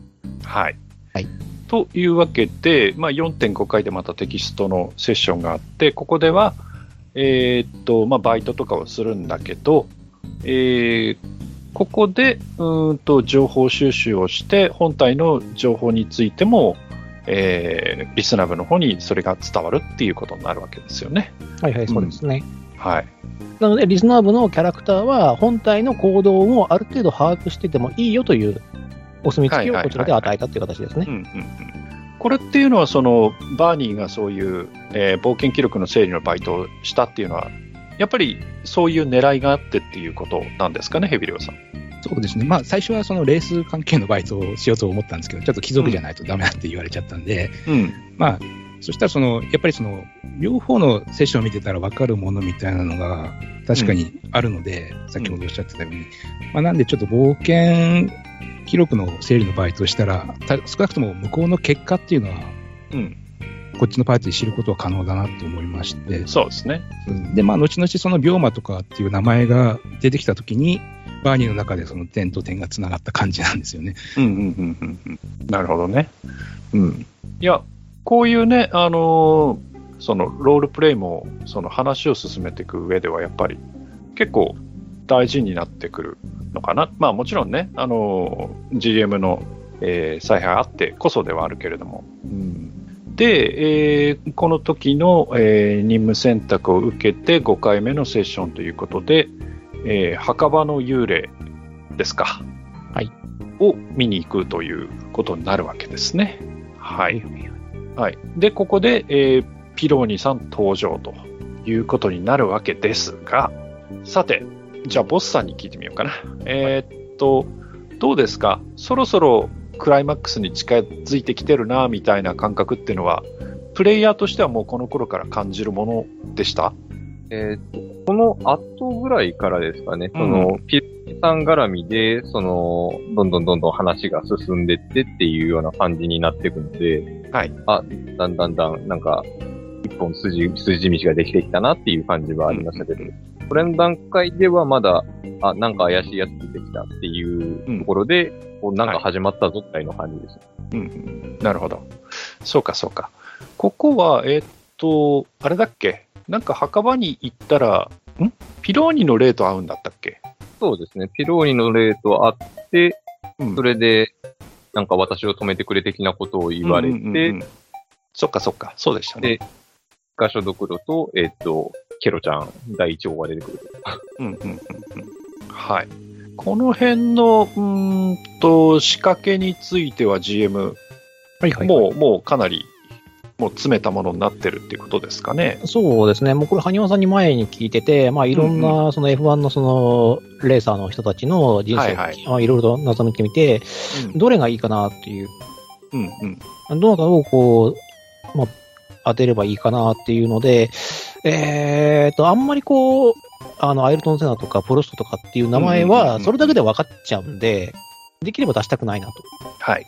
なので、あの、ロイヤルガードという形の一番上のその騎士の位を作って、名前だけそこに関されてたっていう、うんうん。いうようなことを一応してあったんですよね。はい。で、まあ、ヒューンの方がいらっしゃるじゃないですか、ペローニさんという実際に。うんうんうんがはいたんで、じゃあその人はなぜかそのロイヤルカードになれなかったよっていうような話をしようと。うんじゃあどうしてかって。じゃあ、うんっていうので、ああいう話を作って、で、そこから、あの、逆算でこうシナリオを組み立てていくっていう、うんうんうん。じゃあどうやってバラそうかなっていう。はいはい。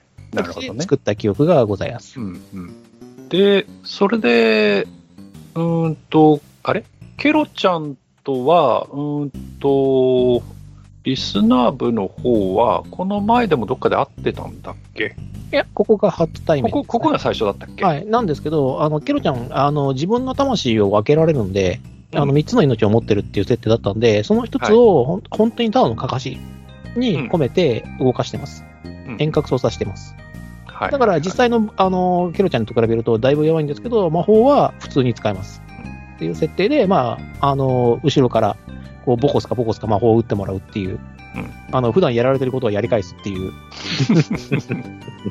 なるほどね。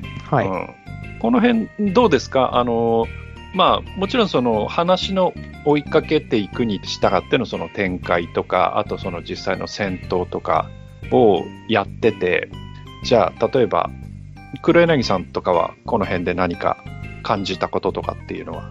そうですね、戦闘自体は毎回毎回、絶対死んでなるものかって思いながら、はいはいはい。まあ、はい、あの、一寸先は闇だぞって自分に、まあ、前回油断はありましたけど、ああいう、油断しないようにっていう思いながら、でも、どんどんどんどん自分も強くなっていってるけど、相手ももちろん強い敵が出てくるので、うん。ヒリヒリヒリヒリと思いながら敵と戦ってた感じですね。はいはいはい。なるほど。あと、うーん、その話の進め方みたいなものって、何かその、うん、じゃあこれはヘビレイさんに聞こうかな。えっ、と、まあ、幽霊に会って、何やらその、思わせぶりなことを言われて、じゃあ、どういうふうに進む話を進めていこうか、的なところで、心がけてたこととかって何かあったりします？そうですね。まあ、幽霊と話をした後というか、その前ですね。あのーうんえっ、と、丸見ですね。丸見の村長さんの、その死後伝えたかったことっていうのを聞いてあげられなかったっていう思いがすごい強く残ってたんで、はい。ちょっとこの幽霊、まあ、幽霊さんが出るだろうということを想定して、まあ、とにかく戦いにならないように話を聞きたいっていうのがあったんで、うんそれ重視でいろいろ動いてたんですよね。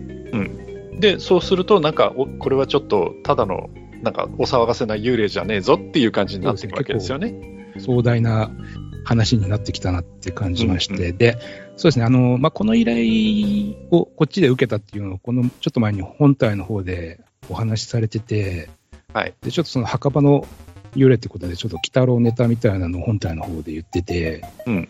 じゃあこっちでも挟もうかなってやる前は思ってたんですけど、あのー出てきた時にカランコロンって音を立てながら出てきてくれたんですね。はいはい。でもう絶好のタイミングだったはずなんですけど、はい。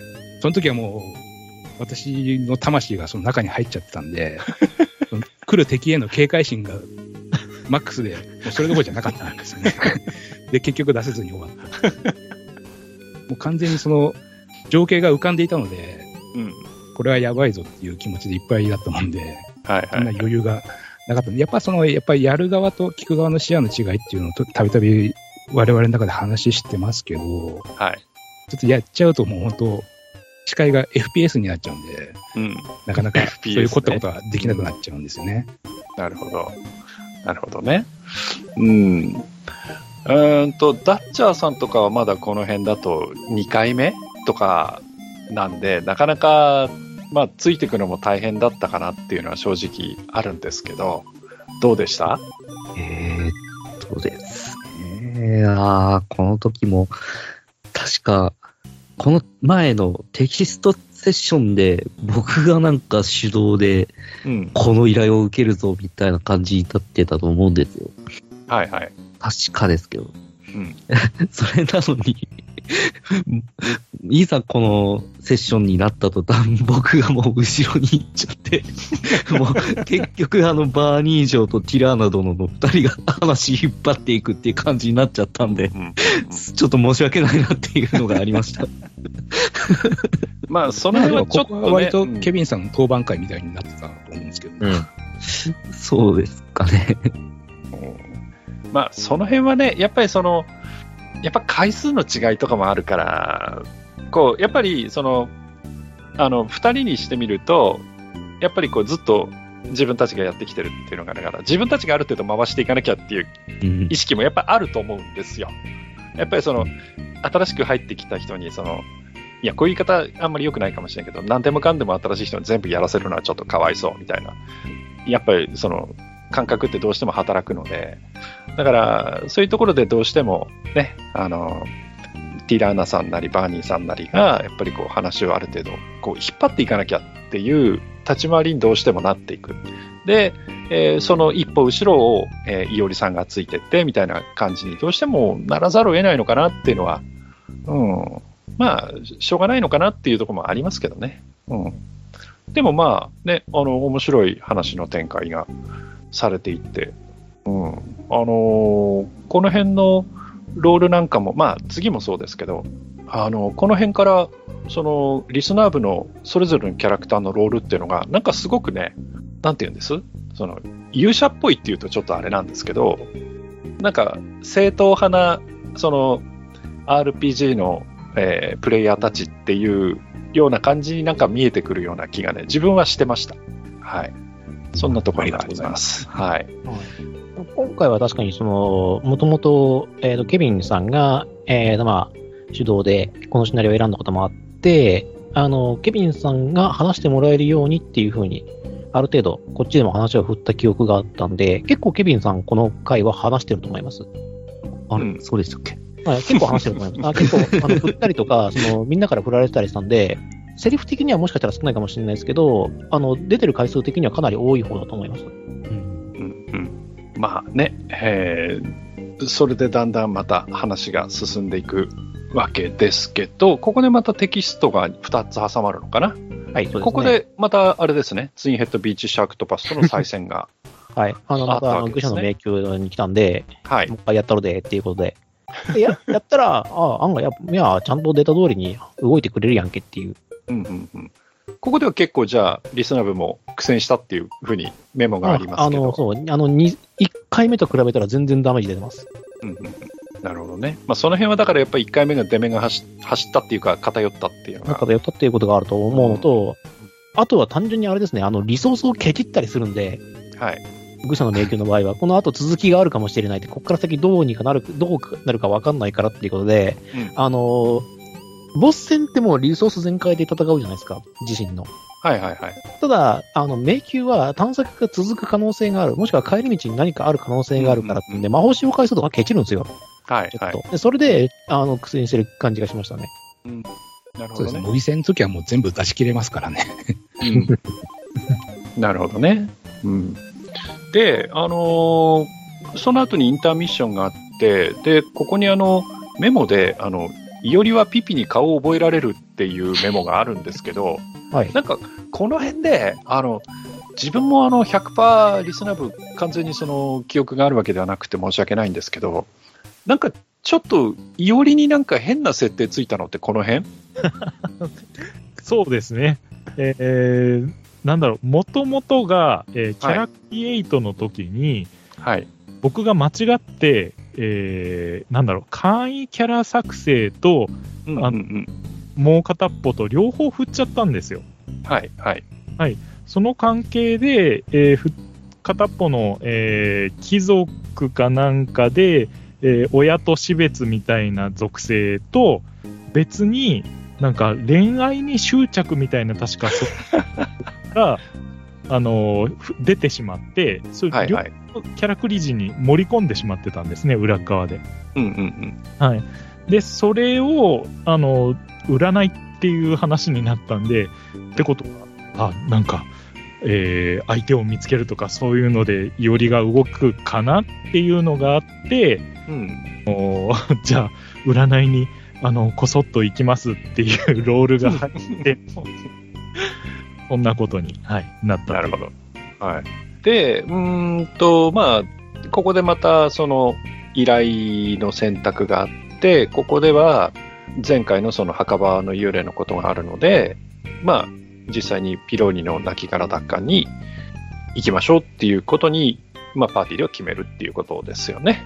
はい、はい。そうですね。まあ、ここで初めて、えっ、と、依頼に書かれている依頼以外の仕事を自分たちで探してなるほど。行うっていう行動を取ってくれましたね。うんうんうん。なるほどね。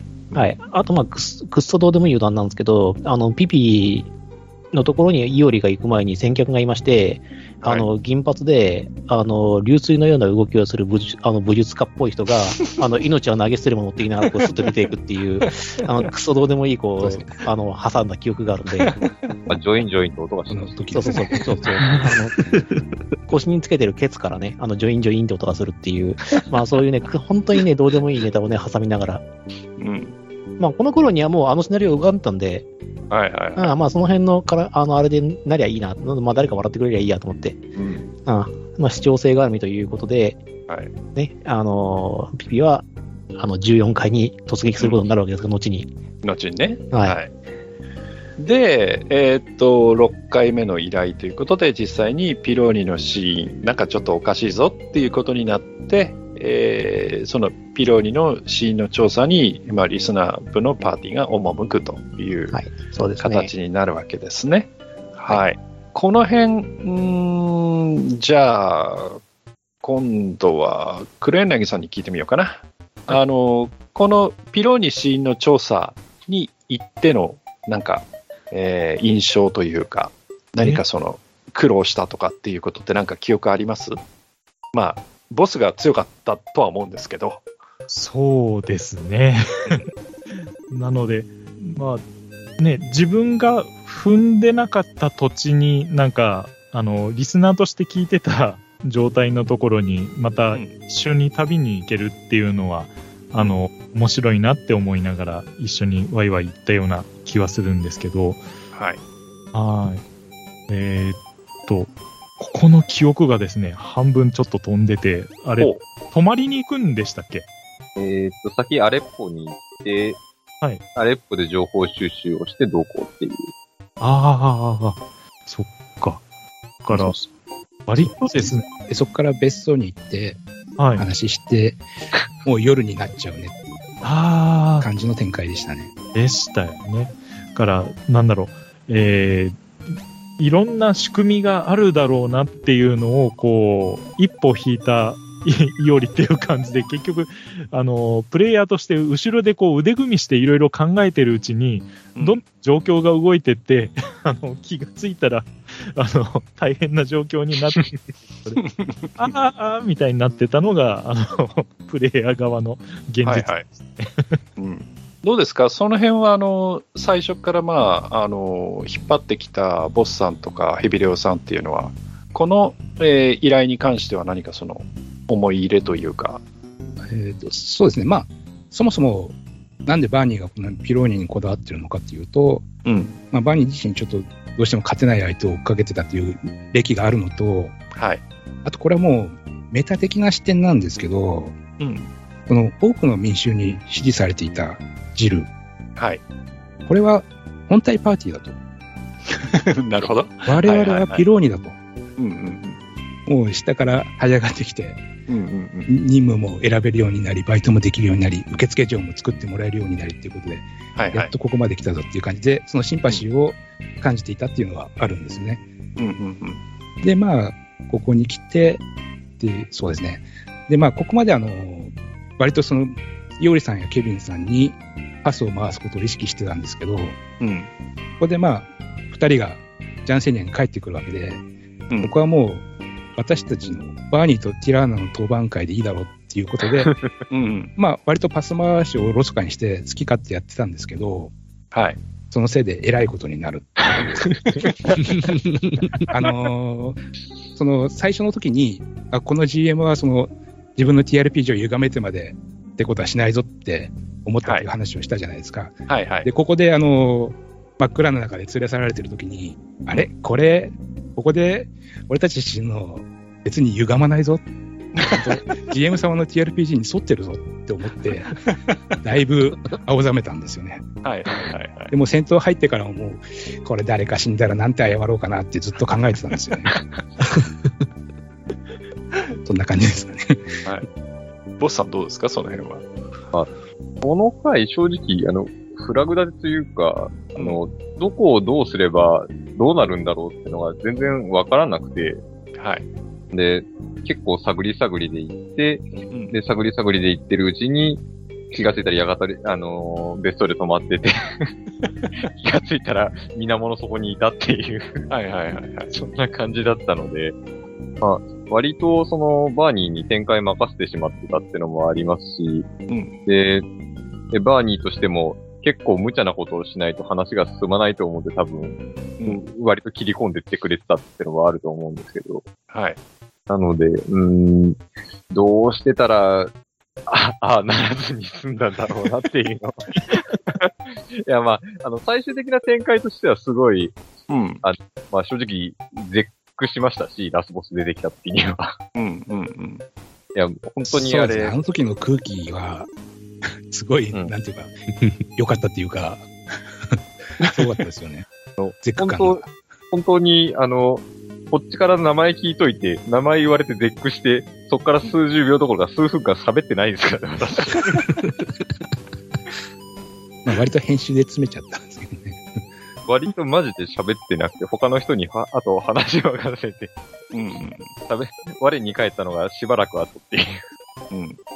あれ、ここでしたっけ？あの、ヒール砲ぶっ放したのって。あ、あはい。ここです ここですよね。こことその前とですね。うんうんうん。そっかそっか。うん。ここはぶっ放さぶっ放さないと死ぬと思いましたから、うんうん。気が強くて。まあ実際、強い敵ですよね、この辺はね。本当に。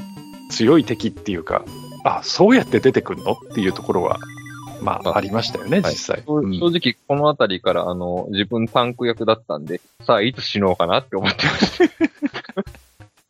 さあ、まあどうやって奥にさらにボスが3人控えてましたからね。うん。見てましたからね。そうでしたね。死ぬのがいいかなとか思いながらう。ん。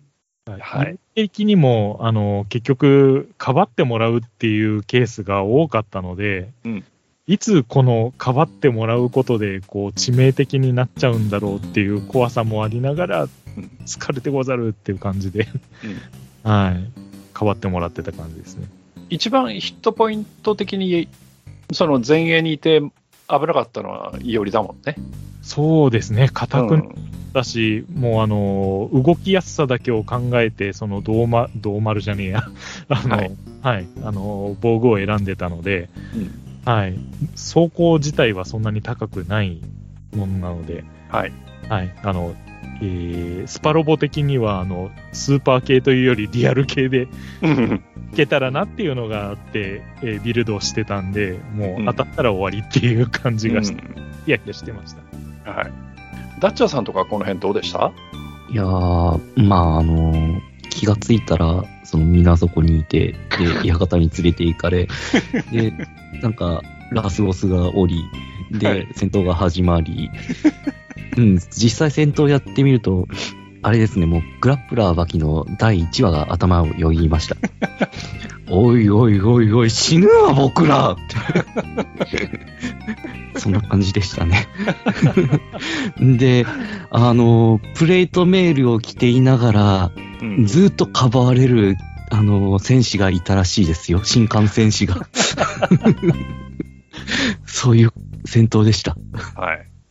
まあ、その辺はね、でもあれじゃない？ヒール砲撃ってたんじゃなかったっけ？そうですね。ですよね。うん。はいなんかそんな記憶がありますけど。はい。で、まあね、その、まあなんとかかんとか、まあそのピローニを倒して一度、ね、えーモーデナに戻るわけですけど、ここで、えーモーデナ公がね、いろいろ、えーご褒美をくださいますけども、この辺の、うーん、仕掛けについては GM の方はどういうふうに用意をしたんでしょうか？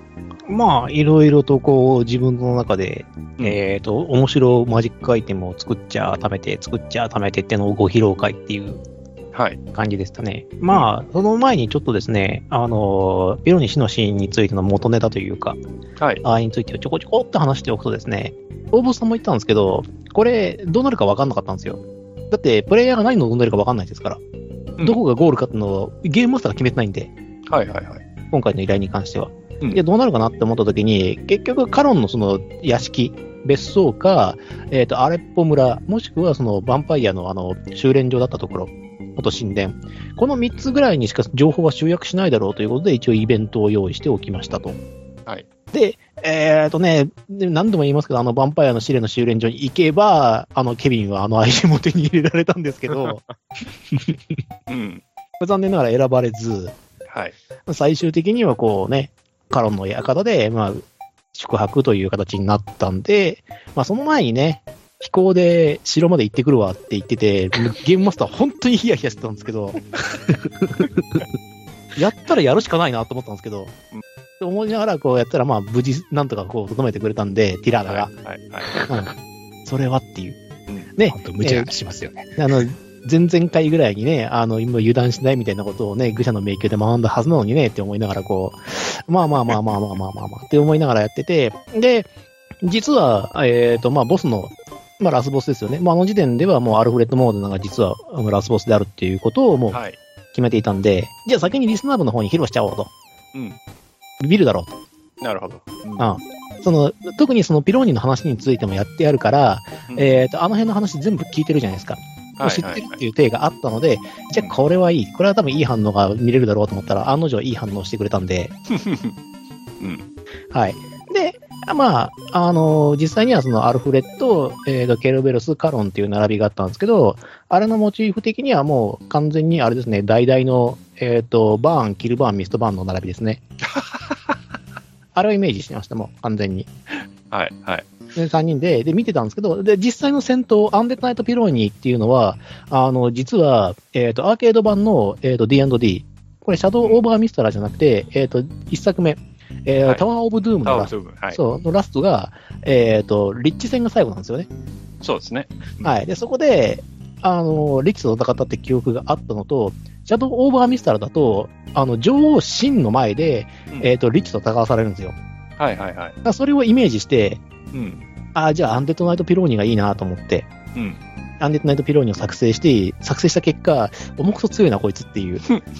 はいはいはい。あ、これは重くと強いな。じゃあ武器も重くと強くしようって思って、うんあの、武器を重くと強いのを作って、はいでしかも、あの、プレイヤーに渡っても何にも怖くないっていうアイテムを渡したんですよね。うんうんうん作って渡してあったんですね。はいまあ、えっと、名前が、えっと、イモラタンブレロっていう名前なんですけど、まあ、これに関しては、えっと、皆さん、えっと、検索、タンブレロで、えっと、検索してもらうか、イモラで探索、検索してもらうと、なぜこれが、あの、うんえっと、呪われた剣なのかということと、はいえっと、与えたダメージで、血を吸い上げるような効果があるのかっていうのが分かっていただけると思います。うんこれ各自自己責任で検索してください。はい。理由は一発で分かります。はい。わかりますね。はい。まあ、このあたりはやはりそのピロニネタというか、その F1 ネタをこうやっぱやりたかったんで、あのもうガッチガチに固めてあります。はい。はい。なるほどっていうのがありまして、で、あれですね、アイテム編ですね。アイテム編でね、何をやったかな。まあ、アイテム編でも、いろいろと仕掛けをね、うん。ご用意いたしまして、えーと、だから、通じるネタがいいなと思ってて、はい。あの、リスナーのみんなにも分かるようなネタ。で、えーと、受け取って嬉しいようなアイテムっていうのを作ろうっていうのを心がけていて、うんまあ、頭を悩ますわけですけども、えーと、まあ、血栓装束、陣羽織、まあ、えーと、万寿射撃とか、ヒーロー脅し、えー、金装飾、統制具足、えーと、荘厳カレーとか、まあ、はい名前がかっこよくて、いろんなこう効果があるものとか、うん。とかね、まあ、あとはあれですね、あの、モーデルの最新あモデルプレートメール、オープニングラップ。オープニングラップね。はい。これはもう完全にケビン専用だろうなと思ったんですけど、でも、でもケビンが装備するんだったらこういうアイテムがいいだろうなっていうことでデザインして作ってあるんで、うん。はい。でまあ、オープニングラップっていう、あの、これは完全にあの、オープニングラップっていう名前から、あの、能力値決定してるんで、うん。なかなかね、これは自分でも、これはいいアイテムなんじゃないかなと思いながら、えっ、と、いろいろと作らせていただきました。はい。で、えー各自、えっ、と、好きなものを選んでちょっていううことをなやってますね。なんかね、みんなすごい悩んで選んでたっていう記憶がありますよ。ああで、割といいアイテム結構出してますもん。はい。ああ、だから単純に強いアイテムだけじゃなくて、いろんな効果があるっていう。うん。で、ほら、マイナスの効果もあったりするわけじゃないですか。はいはい、ありますね。うん。だからね、その辺で、なんか、本当いおりあたりはかなり悩んでたような記憶があるんですけどね。な多分一番最後まで悩んでたのが僕だったと思います。うん。なんかね。うん。で、まあ、あれですよね。みんなにそうやってマジックアイテムが行き渡った上で、えー、最後の戦いに赴くわけですけど、その前にまた番外編として迷宮行ってるんですよね、もう一回。そうですね。あうんそうですね。うんあの、新刊。これが例のあれですよね。はい。命は投げ捨てるものっていうあれですよね。いや、これはあれですね。あ、こっちじゃないか。こっちはあれです。あの、ハイニーがですね、はいはい。ニュータイプ仕様になる原因になったアイテムがポロッと落ちちゃったっていう、ああれ、なんでああなけったんですか？俺にもわからん。い何がどうなったんだっけ？や、ここで、あの、魔力核っていうのが手に入って、はいはいはいで、つけると、まあ、マジックアイテムを作ることができますよ、みたいなうんうんうんアイテムが出て、うんじゃあ、その後に、その前に、あの、実はね、あの、星のかけらっていうのがありまして、はいはい。でそれとこれを組み合わせるとどうなるかなっていううん。ことを考えながら、あの、スパラボの動画を見ていたら、ファンネルかなっていう 結論に達して、あじゃあファンネル作るかと思ってファンネルのデータを作った結果がああなってしまったという。はい。はいいや、あのー実は、あえっ、と、いつ頃だったかな、あのーハイニーが、その、冒険していく中で、あのーまあもちろんメインの武器はハルバードなわけですよ。なんですけど、あの、僕の頭の中には、あの、映画のロード・オブ・ザ・リングのギムリが常にいるんですよね。はいはいはいはい。で、彼って、斧いっぱい持ってるんですよ。持ってますね。うん。で、その感覚があったので、できるんだったら、こう、サブウェポン持ちたいなっていうのがあって、で、斧を見ていくと、まあ、トマホークが、こう、投擲武器としてあると。うん、はい、うん。はい。ということで、まず、じゃあ一本は持とうと。で、えー何回か冒険を進めていって、装備とかいろんなものをこう、そ、揃えていく中で、あ、もう一本買えるなっていうことになって、ダブルトマホークになったんですよ。はい。で、そこで、まあ僕ぐらいの年だとね、まあ、あの、もちろん、あの、ね、えースパロボやってる人でも、まあ、おなじみかとは思うんですけどね、まあ、ダブルトマホークというと、ダブルトマホークはもうブーメランだよね、と。いうことになって、そうなったら、もうこのトマホークの名前はゲッツとターだよねっていう風なネタが自分の頭の中でずっと流れていて、まあ、それがなんか拾われちゃったみたいな形になって、なんか、いつの間にか、こう、勝手に飛んでくトマホークになってたんですけど、はい。まあ、その辺っていうのはね、結構、うん、ふざけ、ふざけって作ったものがなんか実際の武器になっちゃったかなみたいなところあるんですけど、はい。で、うんと、まあ、ちょっとね、ハイニーの話は、このくらいにして、えー実際に、まあね、えーラストのバトル、ま、まあ、実際には、あの、セッション2回にわたってるんですが、えー敵の親玉をね、じゃあ倒しに、親玉というかね、こちらをこちらで倒しに行こうということで、まずは、ゴブリンコマンダーとの戦いになだれ込んでいくわけですけれども、もうこの時にはね、もちろん、えーリスナー部の皆さんも、これがまあ大体最後のね、ラストバトルだなっていう、えーことは分かった上での、えーまあ、参加だったと思うんですけど、その辺でその、うん、最後の戦いに赴くにあたって何かその、えー覚悟してたこととか、なんかその、えー決めてたこととかっていうのはなんかあったりします？この辺も順番に聞いていきましょうか。じゃあ、ボスさん、どうですか？えっ、と、いつ死のうかなですね。やっぱりそうなります、うん本当にまあ、うん、まあタンク役なんで、少なくとも自分が一番最初に死ななきゃなとは思った。死ぬにしても。でも、タンク死んじゃったら瓦解するよね。あ、なんで、なんで他の、他のやつが死ぬ前には絶対自分が死ななきゃいけない。自分が死ぬ前に他の人が死んじゃいけないとは思ってたんで、まあ、もちろん自分も死ぬ気はなかったんですけど。はいはいはいはい。なんで死ぬとしたらどのタイミングかなとはいうのは 考えておりました。はい。うーんと、ヘビレオさん、バーニーさんはどうですか？そうですね、この時は、どっちかというと、この、こことこの次との間でだいぶいろいろ考えましたけど、うんこの時はちょっと本体の動きがどうなってるか、わからないところが多かったんで、あ、そうだったっけ？そうでですすねです。あの、情報を遮断してたんで、うんわからないなっていう。うん、そんな分かられた、こ う分かれた上でその行動されてたまるかって思ったんで、うんあの、公開しないようにして、うん撮ってました。はい。ヘビレオさん、どうぞ。この時は割と考えてなかったですね。うん、なるほど。うんと、この時は、えっ、と、流れとしては一度モデナに帰って、ピロニのことを報告してご褒美もらって、で、まあ、最終決戦じゃあ、みたいな形になって、まあ、第一陣の騎士が向かいますよっうんうんうん。てなった時に、じゃあ、どこで参加しますか？みたいな。うんうんうん。あ、そっかそっかそっか。で、そっちについてくみたいな感じになってたんだっけ？はい。で、えっ、と、まあ、縁があったジャンクのところに行って、一緒にこう行動したはい感じですね。はいはいはい。うん。でしたね。はい。はい。黒柳さんというか、はい。いおりさんはどうでしたか？この時は。えーっと、前回の報酬で、えージンバオリを手に入れてたので、はい。えーこれの、えーマイナス面が、あの、着てると脱出できないっていう戦闘うんうんうん。っていうのがあったので、その、き着とく脱ぐみたいなのを、その、本当に引いちゃいけない戦闘なのかみたいなのに、こう、参あの、セッション中に混乱を起こしてて、本人。はいはいはい。なので、え、着ます？いや、脱ぎます。脱ぎます。着ます。みたいな。たったたたたたたみたいなことが起こってたので。みっともなかったな。こういうアイテムを取っておいて、その、なんだろう、へたれ具合っていうのに、ダメだなって思いながら、あの、脱いだり着てしてました。はいはい。はい。まあ、そうなんですよね。まあ、マインはその時のアイテムでは、さっきも説明、まだ出しますけど、決戦相続ジンバオリ、マンジュシャゲっていうのは、えっ、と、まあ、強い能力値があるんですね。あの、呪文抵抗にプラス2の効果があり、戦士技能で行う近接攻撃の命中にプラス1するっていう、えっ、と、割とガチガチに強い能力を持っているんですが、持ってはいるんですが、この陣羽織を装備している間は、えーと逃亡というコマンドが選択できませんと。で、なおかつ、あの、因果点、そのルール上で保証されている因果点による逃亡や、えっ、と、呪文による脱出、エスケープによる効果から自動で外れてしまいますという効果があるので、うん着ているときは絶対に勝たないといけない戦闘。だからこそ決戦相、決戦相続ジンバオリなんですけども。はいはいはい。はい。っていうのがありまして、あそのマイナス面が、あの、もろに響くような結果になりましたね。うんはい。イベント戦闘できると死にますからね。あ、そうそうそうそうそうそう。ただまあ、ここまで来たらまあイベント戦闘なんかないけどね。うん。うん。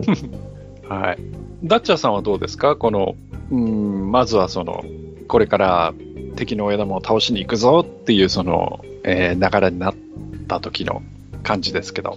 そうですね。あの、軍より先に行った方がいいなとは、そういう思いはあったんですけど、その先でどうやって行動して、その、カロンの居場所を突き止めたりとかしたらいいんだろうっていうのが、全く浮かばなかったんで、うん。まあ、ここはやっぱり、うん、モーデナの軍と一緒に行動を取った方がいいのかなという結果に落ち着いてっうん。ていう感じでしたかね。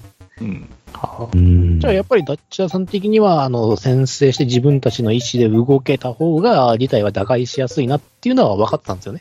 というか、あの、儀式をなんとか防防いだりとか、うん。あの、はい。はい効果を少しでも、なんていうか、弱くできたんじゃないかなっていうのはあったんですけど、けど、ただ、その手段というか、道筋が全然見えなかったんで、うん。はい。まあ、あの、ゲームマスター側から用意した完全フリーハンド、えーもしくはその補助ありの道筋、えっ、と、ゲームマスターがみ、あの、据えたレールっていう、この3種類を出したんですよね。軍についていく、石膏についていく、自分たち独自で行動するっていう中で、まあ、折衷案という形で、あの、ジャン君の、うん。と一緒に動くっていう選択をしたんで、まあ、わりかしフリーハンドではあるものの、まあ、私からのそのアドバイス、こういうのができますよとか、あとは、あの、軽い足かせをかけたりとかをしながら、うん。セッションを動かしていた記憶がありますね。うん。あの2日間は割と怖かったですね。ひょひょひょひょひょ。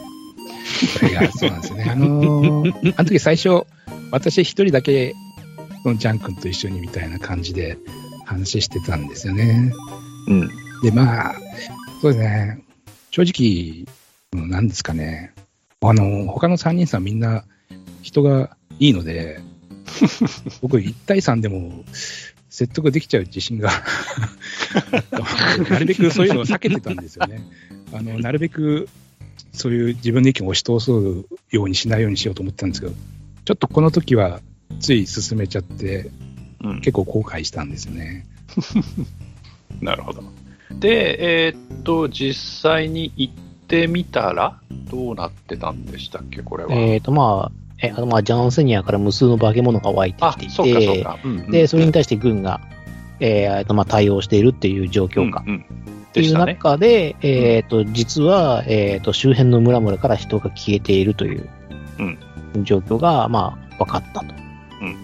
で、えーそれを追いかけていった結果、どこに行ったかというと、やはりその、因縁のある、あの、ヴァンパイアハンターの修練場のうん方に、みんなが実はその向かっていて、ゴブリンの足跡もそちらの方に向かっていたと。うんいうようなことが分かりまして、まあ、行ってみたらですね、あの、再び対面する、えっ、と、カノンと、えっ、と、あとはアルフレッドががいて、まあ、儀式を行っていたとはい。いうことが、えー分かりまして、そこで、まあ、足止めというか、邪魔すんじゃねえよということで、再度登場というわけで、中ボス、あの、中盤戦の悪夢、あの、ゴブリンコマンダー君完全形態で、うん。えー出ていただきまして、まあ、は割とこう、ね、あの、バリクソに消耗させることに成功したという。うん結構、あの、リスナー部的には、ゴブリンコマンダーって、トラウマがあったんじゃないかなっていう気がするんですけど、その辺はどうだったんですかね？とりあえず、あの、ゴブリンがうん他にいるとひたすら脅威なので、はいはい。それがいないっていうだけで、まあ、多少はあれでしたけど、うん。まあ、その、ラストが見えてきてるっていうことで、うん。どうしてもやりきりたいっていう気持ちが、やっぱりみんな強くなっちゃって、それ、それそうですよね。うん。出し切らせてあげたいという気持ちも強くなっちゃって、うん。まあ、ちょっと後ろにカロンさんが控えてるのに、イオリさんにジンバリを着させたり、あの、オープニングラップの能力を使いたいということで、最初の先制値で逆転を切ってしまったりということうん。で、で、それをやった後に、あれ、因果点が使えないよっていうことに気がついて、はい。で、偉いことになるわけなんですね。えらいことになったね。うん。厳しかったですね。一回死んだからね、俺。計算計算間違いだったとはいえ。うん。まあ、おかげで髪飾りの能力も使うことができましたけど。ごめんなさい、本当にあれは。当に俺このセッションな、一週間ぐらい引きずったんで。やらかした。基本的にうちのパーティー、その、ダメージ計算とか、応募さんに頼りっきりなんで、もうその辺は全然、あの、うんいつも助けてもらってるんでね。うん。うん大体その、戦闘始まって数字が飛び交うようになったら、私、アホの子みたいな顔してますからね。その辺ちょっと応募さんいてこそっていうのがあるんで、もうその辺の、あれなんかは全然気にしないんで、助けられてよかったっていうか、あの時も結局髪飾りのダイス面も結構ギリギリでしたからね、やばかったです。うんいや、あれだけどこで死のうかどこで死のうかって言ったら、あれ思ってなかったこと死んだぞっていう。いや、あれはやってて情けないなと思いましたからね、自分で。まあでも、ね、苦戦したとはいえ、なんとかその、ゴブリンコマンダーを倒すことが、まあできたわけですよね。うん。そうですね。うん。で、その、そうですね。このね、まあ7回目と、まあラストの8回目があるんですけど、その、ゴブリンコマンダーやっつけた、でもかなりヘロヘロになってる、後ろにカロンさんいるぞっていう状況で、その1回挟まるっていうか、その、いまあインターミッションがあるっていう状況って、あの、やっぱりいろんなこと考えたと思うんですよ。はい。めちゃくちゃ相談しましたよ。うん。そうですね。うんでしたね。ど、どんな内容を、その、そう相談というのは、戦い方ってことですか？戦い方というか、どうやったらこの場逃げれると思うっていうのと、どうやったらいいより陣羽織抜かせられると思う一旦仕切り直っていうすには、なるほど、なので、まずカロン挑発してみて、挑発、挑発に乗って、カロンの方から引いてくれないかなってやってみたりとか、うんうん。で、バーニーはバーニーでいろいろ考えてくれて、うん、この辺、GM としてはその、まあ、救済措置じゃないですけど、その辺、はいまあ、ある程度その狙いがあって、ゴムリンコマンダー戦で消耗させたわけじゃないですか。はい、バチクソに消耗させましたね。うん、で、その辺っていうのはどういうそのバランス取りみたいなのを考えてたんですか？あそれはもうラストに向けての展開も仕込んであったからですよ。うんうんうん。彼が来ますよと。はいはい。ゲームマスターだけが知ってる。はい。はい。なんで、あここで、ここで、あえて、あの、カノンと戦闘するような決断をするんだったら、全員殺してやろうと思ってました。まあ、それはね、さすがに万有というものだからね。その番言うと思うから、ああ、うん今までの経験が生きなかったね、さようならっていうことで。はいはい。で、えっ、と、まあ、で、リスナーパーティーは全滅したものの、まあ、メインパーティーが、あの、めたしめたしになれば、行方不明になった人間が、その、ね、カロンが生き残った結末になるだけだから、なんだ問題ないなという。怖え。はいはいはい。うん問題ないということがきあの分かっていたので、で、えっ、と、まあ、その間話し合っていることに無駄、あの、無駄にはならないようにはしようと思ったんですけど、うんまあ、でも結局、ね、あのお助けキャラという形で、はい。まあ彼が来るので、はい。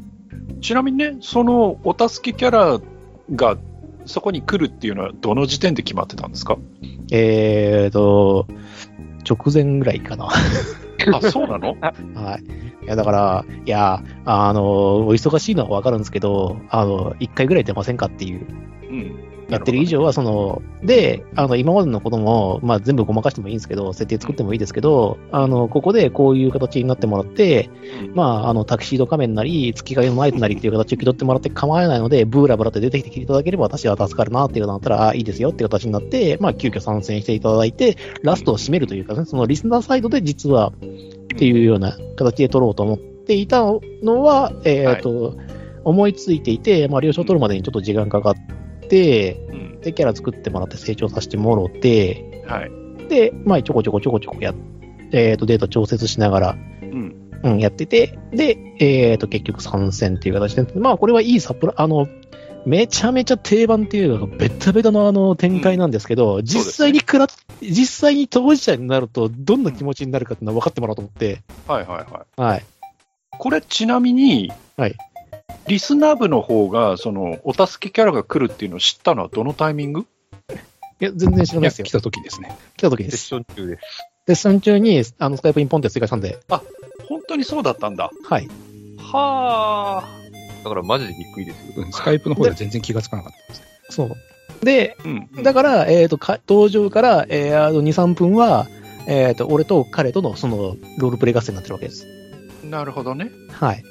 みんな知り、みんな知りません。全員ダモからかしてやろう。全員ダモからかしてやろうって、リスナー全員。なプレイプレイヤーも含めて全員、その聞いてくれていた皆さんに、これはビッグサプライズだよっていうことで、ポンと出しちゃって、はいはいはい。ね。もうみ、顎が外れて、外れてるんだろうなと思って、適当に時間を作って、で、カロンから、えっ、と、問いかけたんですよね。確か。うんうん。これは一体どういうことかっていう。はいはいはい。随分と都合のいい話じゃないかみたいな話をしたと思うんですけど、まあ、ご都合式ですよね。ご都合式万歳ということで。そこはね。はい。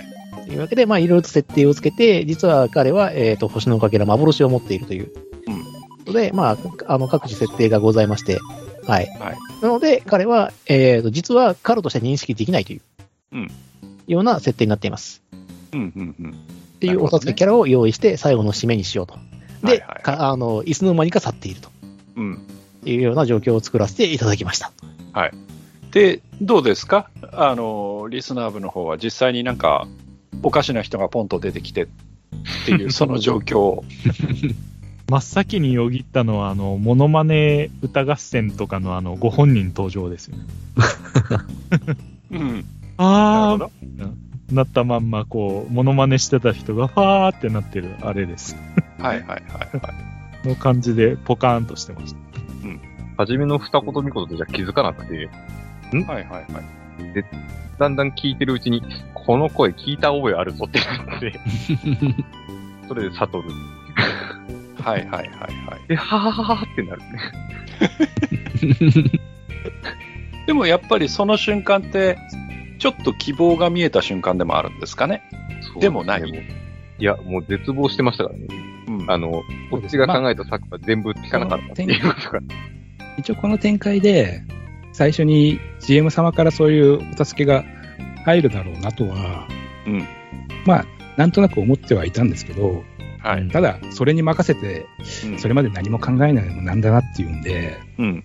まあ考えて、まあ、その彼が出てくる前に私の茶番が入ったんですけど、はいはい。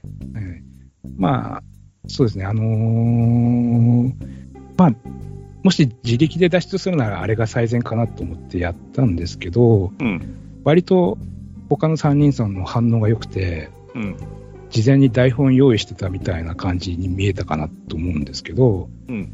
まあ、最初に他の3人に言っといたのは、ちょっとここでバーニーが取るだろう行動を取るから、何か考えがあるだろうとか考えて賛成しないで、ちょっとキャラの意思で答えてっていうことだけ言ってたんですよね。なるほど。で、まあ最後なんで、うん。まあ、ちょっとたっぷりみんなにロールしてもらいたいなと思ってたんですよね。はいはいはい。なんで、まあまあそこでその自分の戦うあれみたいなのを出してもらえればと思ってやったんですけど、うん。まあ結局失敗に終わったわけなんですけど、まあうん結構やり、割とやる直前まで、うんこれやって失敗したらすごい恥ずかしいなって思ってはいはい。迷ってたんですけど、うん。まあでも結果的に失敗には終わったんですけど、うん。まあやってよかったなっていうのはその時は思ったんですよ。うん。いや、いいアクセントになったんじゃないですか？結局やらなかったら絶対ずっと後悔してたなと思って、うんうんまあ失敗には終わったんですけど、うん。うん。ただ、ヨウリさんにはちょっと狙いを言っとけばよかったなと思って、ヨウリさん、割と強気の言葉を引き出しちゃったんで、その後狙いに気づいても引っ込みつかなくなってるなと思って。まあちょっとそこは反省点でしたけど。うん。まあ、その辺はなかなかね、その、うん、なんて言ったらいいんだろう。まあ、間合いじゃないけど、なんかそういうものの、その、意思疎通っていうか、そういうのって、やっぱり難しいとこありますよね。うん。それはよくわかります。あ、どこまで事前に相談していいのかっていうのをちょっと結構悩んでたんですよね。もちろんね。うん。そこまで全部根回ししちゃうと、それはそれで完全な茶番になっちゃうから、そうなんですよね。うんセリフ、ただセリフ言うだけになっちゃうんで。うんうんうん。それはね、またちょっと、ロールプレイともまたちょっと違うかなって感じになってしまうところはありますよね。そうですよねうん。はい。で、まあ、そんな感じで、まあ、お助けキャラが、まあ、ちょっと、絶望的な状況をちょっとひっくり返してくれて、で、改めて、まあ、カロンとの戦いということになったわけですけど、どうでした？その最後に戦ってみたカロンって。その辺っていうのは実際にプレイヤーの皆さんは。いや、これもね、実はゲームマスターからもね、聞きたかったんですけどね、データ的にはね、あの、アンデッドナイトピローに、うんえっ、と、ゴブリンコマンダー、カロンっていう順で、ちゃんと強くはなってるんですけど、印象は多分ちょっと違うと思うんですよね。うん。どうですか皆さん？じゃあ、あとまずダッチャさんから聞いてみましょうか。そうですね。あの、アンデッドナイトピローニーがもう一番なんか強かったなっていうのが僕の印象ですね。戦って。うん。うんで、じ時点で、ああ、どうでしょうね。互角ぐらいかな。ゴブリンコマンダーとそのカロンっていうのが、うん。そういった印象を受けましたかね、僕は。うんまあ、そうだよね。んだっちゃ、その前衛は、その、イオリと、ティラーナとケビンで、HP 共用しながらかばい合って、どうにかこうにか生き延びたじゃん。アンデッドナイトピロンには。だから絶対そこが辛いだろうなって思ってたんだよね。だって、誰が受けても死ぬじゃん。じゃあ誰回復しよう。ヒヒール法打つみたいな、そんな選択肢を俺がガンガン迫ってたから、ヒール法で回復するかダメあダメージを与えて、あの、アンデッドナイトピロンに殺すか、二つに一つ、えっ、と、目がミスったらみんな死ぬっていう、そんな素敵な状況だったから、絶対そうなんだよな。印象としてはね、多分ね、アンデッドナイトピローニが一番きついと思う、ケビン的には。はだって、危なかったもん、本当に。い。うん。本当に。あの、同じ前衛の、じゃあ、いおりさんはどうですか？黒柳さん。えーっと、ラストは、あのーそんなに、やっぱり、あのピローニのイメージが強すぎて、最後の、あのー決め台詞もやや決まらないまま、あの、最後の一撃を決めたのがイオリでしたかね。でああれとかいう、多分、音声が残ってると思うんですけど。まあ、残 HP が分かんなかったからね、あそこの戦いは。ですよね。それもあって、その、まあ、全力でもちろん全部向かっていったので、あのーその関係で、はら？っていうまま終わったんで、やっぱバランス的にはやっぱピローニが一番苦しかったっていうのが、はそうなんだよね。あとね、そうなんだよね。いおり的にはね、とっても残念だったのがね、あの、必殺ゼリフ集がね、あの、直後に紛失するっていうね、事故がありまして、あの、うろ覚えのまんま走り始めたら、あの、ね、見切り発車でトイトイした結果、結局上がれなかったみたいな感じになってて、あの、非常にこう、歯切れの悪い、こう、セリフがね、最終的に入ってしまったっていうのはね、俺の中では印象深いんですけども、い。とね、あれはやらかしたっていう。と俺はその、ほら、決め台詞がなんかあるみたいな話してたから、あ、ここ決めてくれるんだろうなと思って、すって、こう、多分、あのー頭だけ覚えてたんでしょうね。はい。で、あのー語尾になるにつれて、どんどんどんどん声がちっちゃくなっていくっていう。もうね、痛いやら恥ずかしいやら、本当失礼しましたっていう。はい、っていう感じでしたね。うん。あの、メイン盾のティラーナさんはどうです？ボスさん。自分ちょっと違って、1番がゴブリンコマンダーなんですよね。あの、そういうのも、あの、まあ、私がやらかしたんで、ヒールワークが、あの、完全に崩壊してたんですよ、あそこ。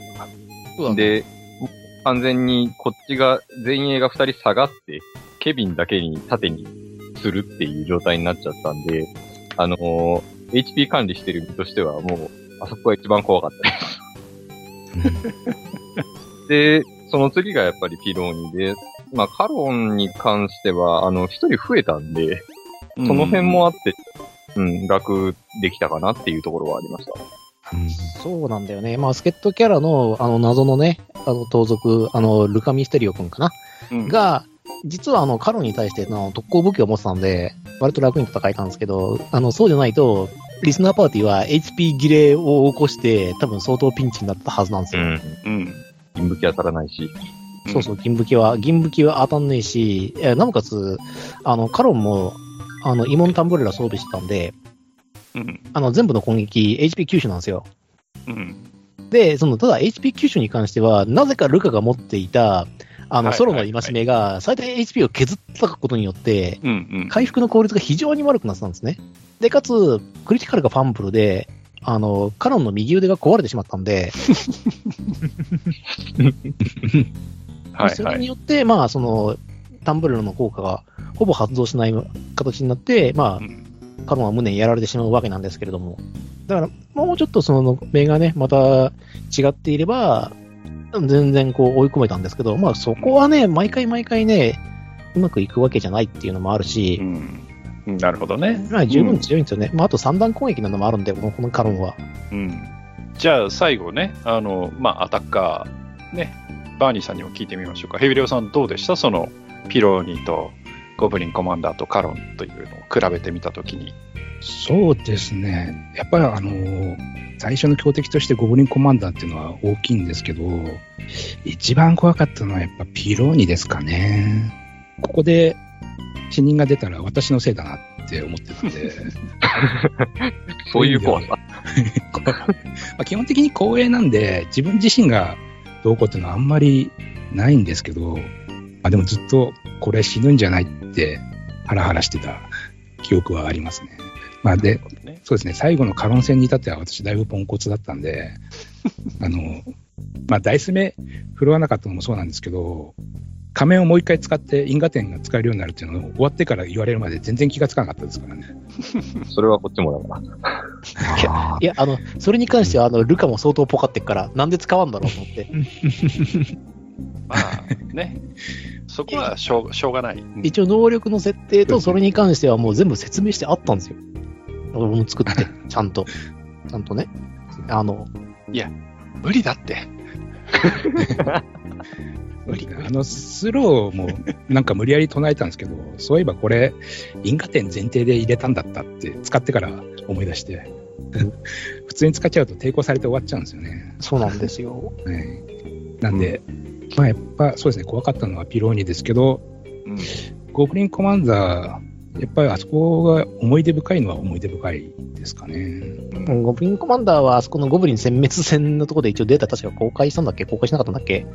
公開はしてましたね。公開はしてたよね。だからね、めちゃく、めたくそ強いんですよ、あれうん あの子。そうん。あれをあれをゴブリン込みで戦ったらとんでもないことになるな。とんでもないことになるんで、うんえねそれはもうしょうがないです。だって、お前の RX だから、あいつは、あいつは、元ネタが。しょうがない2対1まで持っていったムーアさんはすごいなって。あ、そうそう、ムーアさんとか、その、まあ、騎士たちがいたからね。あの、で、ムーアさんも実は、あの、防御戦術取ってたからで、そうですね。うんうん。で、ジャン君とかもいたんでね。で、どうにかごまかしながらこう戦ってたんだけど。いや、だからね、そう、ムーアはね、実はそこそこ強いですよ。単体性能で言うと。そこそこ。そこそこですけどね。はい。いや、まあ、ちょっとね、あのーそろそろ、まあ、時間の都合もありますんで、あのーだんだん締めに向かっていかなきゃいけないんですが、まあ、そんなこんなで、まあ、それぞれ、まあ、どんな思いがあったか、ね、やっと倒したか、あれって思ったかっていう違いはあるかもしれませんが、まあ、カロンを倒してね。うん。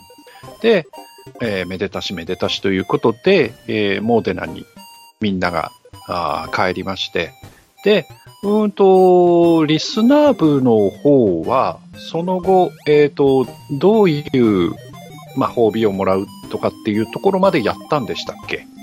そうですね。ね。うん。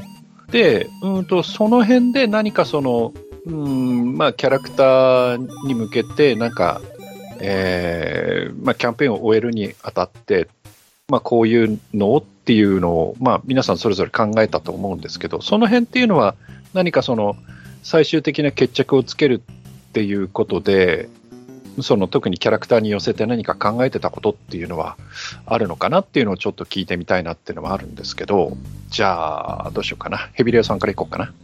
ああ、そうですね。まあ、最終的に家をもらったんで、そはいれを召喚にして、まあ、父親の会社の分社みたいなものにして、うんまあ、なんていうんですかね、結局、次、冒険があった時にそれにつなげられるようにしたいなと思ったんで、うん。まあ、その会社も、もし次が始まったら幹部に奪われたことにすればいいやとかいう考えで やったんですよね。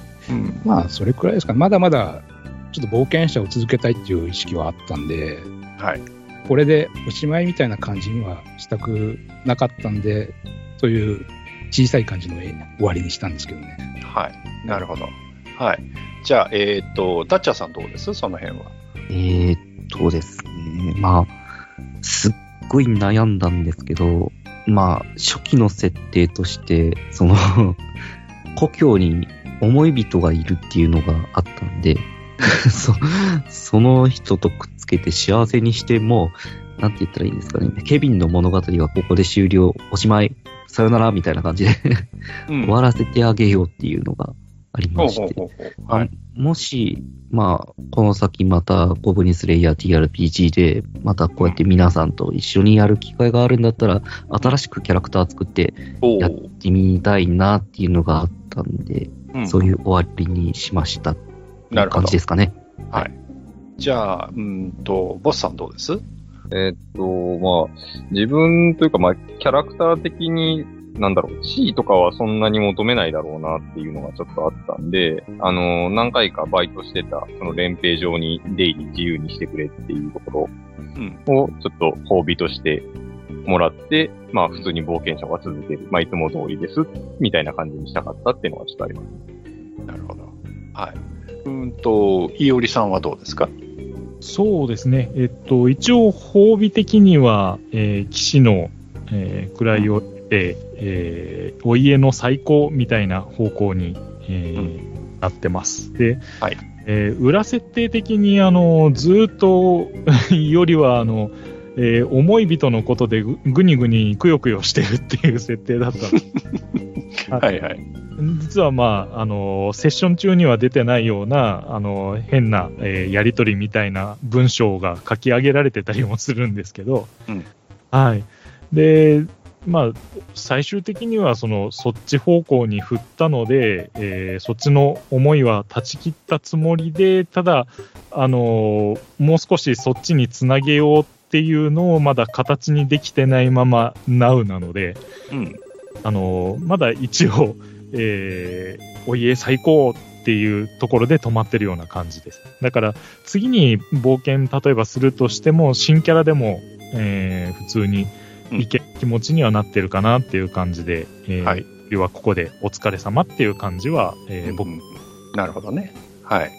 いや、実はね、あのーキャンペーンの終わった後のキャラクターのその後という意味では、実はね、あのーリスナー部の方がしっかり、ある程度、決着をつけての終わりっていう感じになっていて、実はね、メインの方はそんなに、その辺は詰めないで終わっちゃってるんですけどね。はい。まあまあ、それはそれでね、またいいのかなというふうに思いますけれども。じゃあ、まあ、ここまでね、あのーまあ僕の方でなんとなく、その、手動で話を、まあ振り返りとか、あの、みんなの、ね、印象とか感想とか聞いてきちゃったんですが、あの、いい機会ですんで、ここで、あの、プレイヤー側として、例えば、えー GM に聞いておきたいということがあれば、ここでちょっと質問をしてみてほしいなと思うんですけど、なんか、あります？皆さんの方で。えーっと、じゃあ、ちょっと、話変わる、なんなんて言えばいいんだろうな。あの、プレイヤーとしてというか GM としてなんですけど、うんどうやって敵の強さ決めてます？あの、2回ともほぼワンターンキルされてるんで、私。ああ、そこは、こう、ババッとやって、ガッてやって、ツンといくとこう、うまくいくっていう感じで。長島監督ですか？あ、でも感覚だよ。でもデータ上見ればわかるじゃん。いや、まあ、なんで、そこそこ強いはずなのになってやっぱなるんですよね。あ、だからそういう場合は HP を上げとく。なるほど。うん。確か前もなんかそのゲームマスター論で話したと思うんだけど、あのー、避ける敵ってプレイヤーに対してのね、その、ヘイトが高すぎるんだ。すっげえイライラするんだ。当たんないと。うん。攻撃が当たらないっていうことに対して、イライラするんだ。それがサイコロの目だったら、我慢っていうかさ、うわ、今日ダメだっていうふうに思うんだけど、8とか9出してかわされると本当にしんどいんだ。はいはいはい。サイコロの目で。だそれがならないように回復はひ控えめ。そこは別に高くてもいい。ただ、カーンにならないように。で、HP 多め。足らんかったな。で、やらなきゃなんないんで、あの、そこはね、あの、ルール上のあれなんだけども、あの、ゴブスレの、その、もともと用意されてるモンスターの HP が低すぎるんで、あの、あプラス20とか、プラス25とか30とかで考えた方が分かりやすい。特に、うん。あの、拡張ルールで、あの、流派が増えたでしょ。ダメージ上がりやすくなってるから、雑魚でも増やした方がいい場合があるんで、個体差があるよっていう風に言っちゃうか、した方がいい。で、あるレベルからガツンと HP 上がるんだけど、モンスターって。あ。はい。いやそこだとしても足らないことが多いんで、あの、別に HP200 ぐらいあっても普通に削れるからね。でしたね。うん。で、そうでなければ、その、ゴブリンスレイヤー的には、その、一つの大ボスよりも、えっ、と、群れとしてのその HP の高さっていうのを活かせるようなシステムになってるんだから、じゃあそういう風にして、雑魚をいっぱい用意して、かばわせるとか、そこを突破しないとボスに行けませんよ、みたいな仕仕組みを作って、こちら側の消耗を狙って、ボスまで行けば倒せる。ボスまボスに手をかけることができれば、この戦闘は楽になるっていうような思いをやらせて、戦闘を展開していけば、緊張感ある戦闘ができる。なるほど。うん。っていう風なシステムになってるはず。そうですね。雑魚敵をもうちょっとたくさんというか、なんだろう、的確に配置してやらんと、まあそうそう。、一発火吹かれて終わっちゃったりするんで。そうそうそう。なんかそのあたりは注意してやって出してるから。うんうん。ラストとか。だから本体、本体の方の、えー例えばラストとかも、えー全然別のグループにして出し、トループにして出してるから、範囲魔法ではいっぺんには巻き込まれませんよっていう風な形にしてあるとか、あとは単純に、えっ、と、HP の多さで言うんだったら、あの、ケロちゃん戦赤あ羽ーはいはいはい、はいうんカタコンボイの決戦の時の、あの、ケロちゃん戦のように、あの、ギルガンガンしてもいいっていう。ギルギルガンだった。あギルギルガンしちゃっても別にいいっていう。あれはあれでちゃんとした絶望を与えられるから。マジかめんどくせえってなるから。っ ていう風になるので、そういったことで戦闘のバランスを取ればいい。えただし、えっ、と、ゴブリンスレイヤーとか今の、えー TRPG によくあるんだけど、敵のデータを公開しちゃうっていうのが割と危ういんで、そこは注意した方がいい。マスクにしちゃってもいいかもしれない。HP はたなはたなはたの方がゲームスターやりやすいんで、実際やるときには。それ、それはわかります。はい。うん。だから適当に増減しちゃってもいいし、倒れましたっていう風にしちゃってもいいので、もしくはそれでオリジナルモンスター作って、結局 HP はわかんない。多そうだっていう風に。例えば誰、あの、トロールよりかは多き多いだろうとか、そのオーガチャンピオンよりかは HP が多そうだみたいな情報を伝えておくとかね。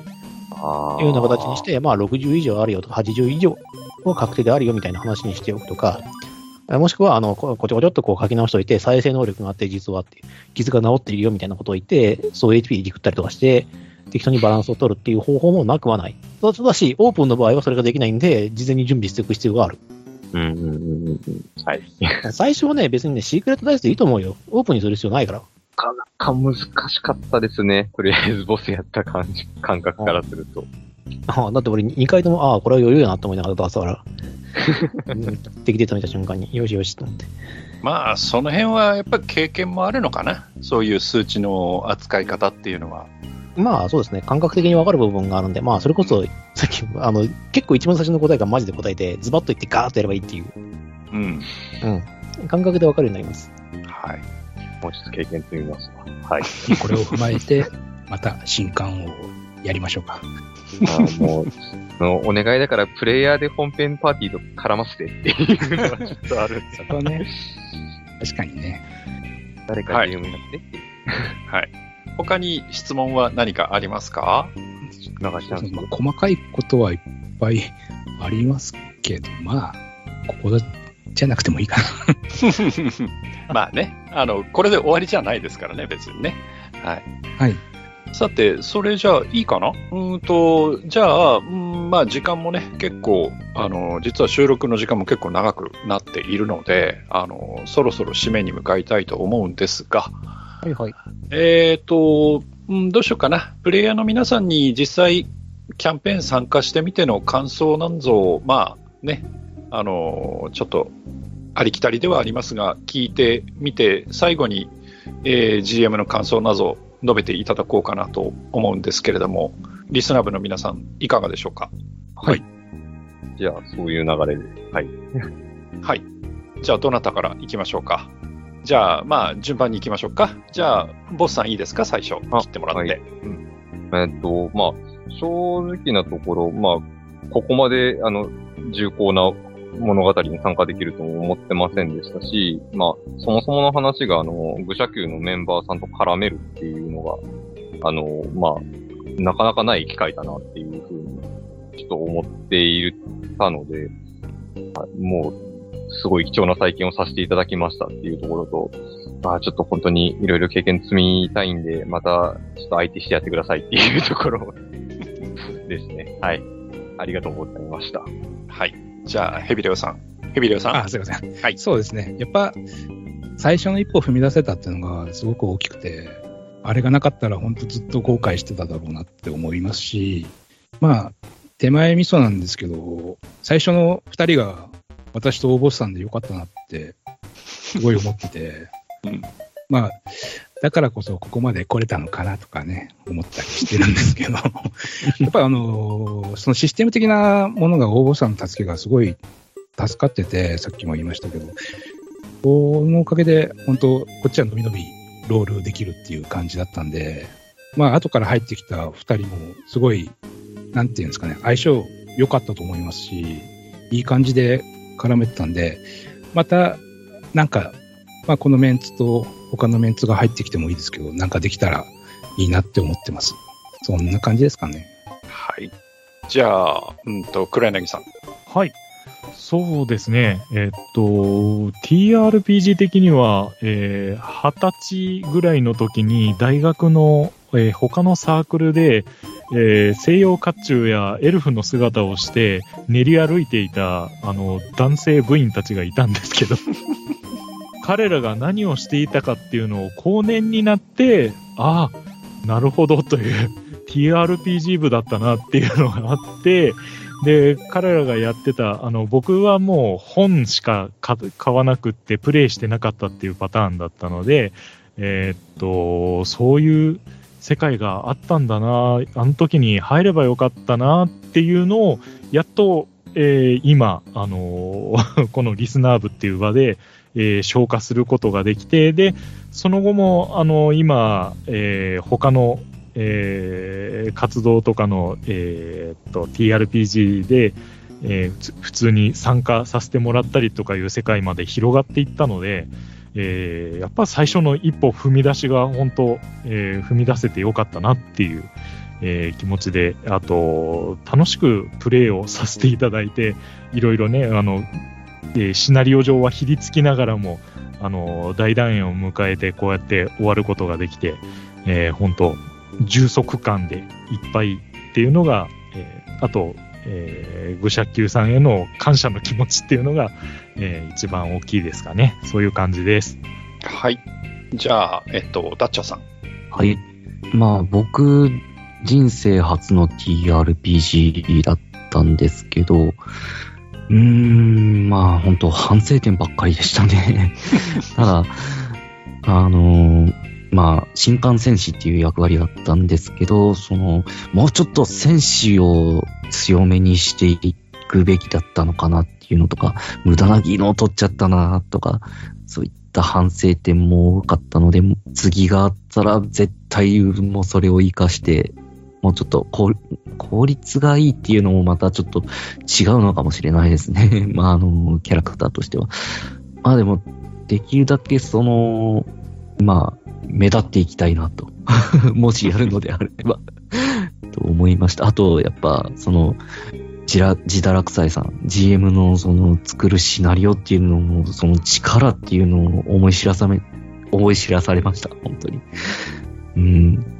いや、あの、本体のそのシナリオとかを、その見き見聞きというか聞いてて、ああ、基本的にはそのコミカルなんですけど、そのエピソード2でその村が一つ滅びたじゃないですか。それを聞いて、あ、やっぱりこの世界はゴブリンスレイヤーの世界だったんだなっていうのを思い出せ、思い出させてくれたんで、ああ、すごいなって思いながら聞いてましたね。っていうので、のもあって、ちょっと参加してみたいなっていうのもあって、参加してみて本当に良かったと思います。はい。また機会があったら、なんかね、えーお願いしますっていう感じです。はい、ありがとうございました。はい。ありがとうございます。じゃあ、GM どうですか？うん。まあ、そうですね。これね、あの、前々から言ってるんですけど、あの、このやり方、クソめんどくさいんで、くっそめんどくさいんで、そりゃそうだよね。本当に、考えたやつ誰だよって思ってるんですけど、いやー、もう疲れたねっていう。どう話をまとめようかっていうのとね、まあ、いろいろありましたね。うん、どうにか繋がんないかなと思ったのを、こう、無理やり繋げたりとかっていう作業もあったりとかしてですね、シナリオ作成の裏話的には。はい。まあ、実際にですね、あの、血染めの月っていうあの儀式魔法を使った後に、どうやって解決しようかなって。いや割とゲームマスターよくあるんですよ。ゲームマスター難題、ゲームマスターとして難題を考える、プレイヤーとして解決策を考える。で、それを反映してシナリオを作るっていう。うん、あるんで、あじゃあこういうアイテムを出せばいいかなって。単線にすればその矛盾点が解決されるなと。ということで、アイテムの解決を2種類、えーファントムマスクによるアイテムと、あとは、えっ、と、グリーンベリルですね。による、あれです。効果の消滅っていうのを考えたんですけど、ただし、えっ、と、時間制限ありっていう風にすると、戦闘が締まるので、そこまでに何かしらの結果を出さないと辛くなりますよということが分かったので、まあそういった仕掛けを作ったりとかですね、まあいろいろやってましたけど、まあ何だかんだ言ってますけど、別にシナリオ作るのって全然難しくないんですよ。あの、今回何にも難しいことしてなくて、あの、ほぼ全てに元ネタがあるって俺言ってるじゃないですか。はい。そうね。だから何にも難しくないんです。で、かつ、ぶっちゃけ言うとほぼパクリです。パクってます。ガンパクリです。でも、それが気づかないっていうのはなんでかっていうと、物語のエッセンスを抽出して、えっ、と、登場キャラクターが違うからなんですよ。そうなれば違う物語が生まれるってことなので、一から何かを考えるんじゃなくて、自分の好きな話っていうのを一度分解してみて、再構成したときに、ちゃんとシナリオになるんだよっていうことを一応皆さんにお伝えしたいですね。だからゲームスター怖くないよってことです。真面目に。で、ただそれをつなぎ合わせて、あの今回みたいにちょっと長い物語、長い布に仕立てようとすると、めちゃくちゃ大変です。しかも2つ同時に動かしながら事態を動かしてるんで、結構めんどくさいです。あの、絶対やらないでください。疲れます。しんどいです。でしょうね。はい。でもまあ、やりたかったんでやったんですけどね。まあまあ良かったんじゃないですか。まあ、あのーポッドキャストでね、他にも TRPG をやってるとこっていうのはなんかあるっぽいんですけど、まあ僕はよく知らないんですけどね、あんまりポッドキャスト聞かないんで。うんですけど、まあ一つね、TRPG っていうのはこういうもんなんだよっていうのを我々なりにね、えー示せたっていうのはそれはそれで意味があったかなと思ってるし、あのーね、えー参加してくれた皆さんがね、楽しんでくれたのであれば、それはそれで良かったのかなというふうに思います。はい。えっ、と、まだね、あの、いろいろ聞きたいこともあるでしょうし、言いたいこともたくさんあるんでしょうが、まあ一応、えーポッドキャストの番組としては一度終わりにしたいなというふうに思います。結構ね、あの、収録時間がもうえらいことになっていて、あの、愚者級の本編 1本分くらいになってるので、あの、どう編集しようかなって今ちょっと頭が痛いんですけど、まあ、しょうがないかなと思3って時間近います。はい。ね。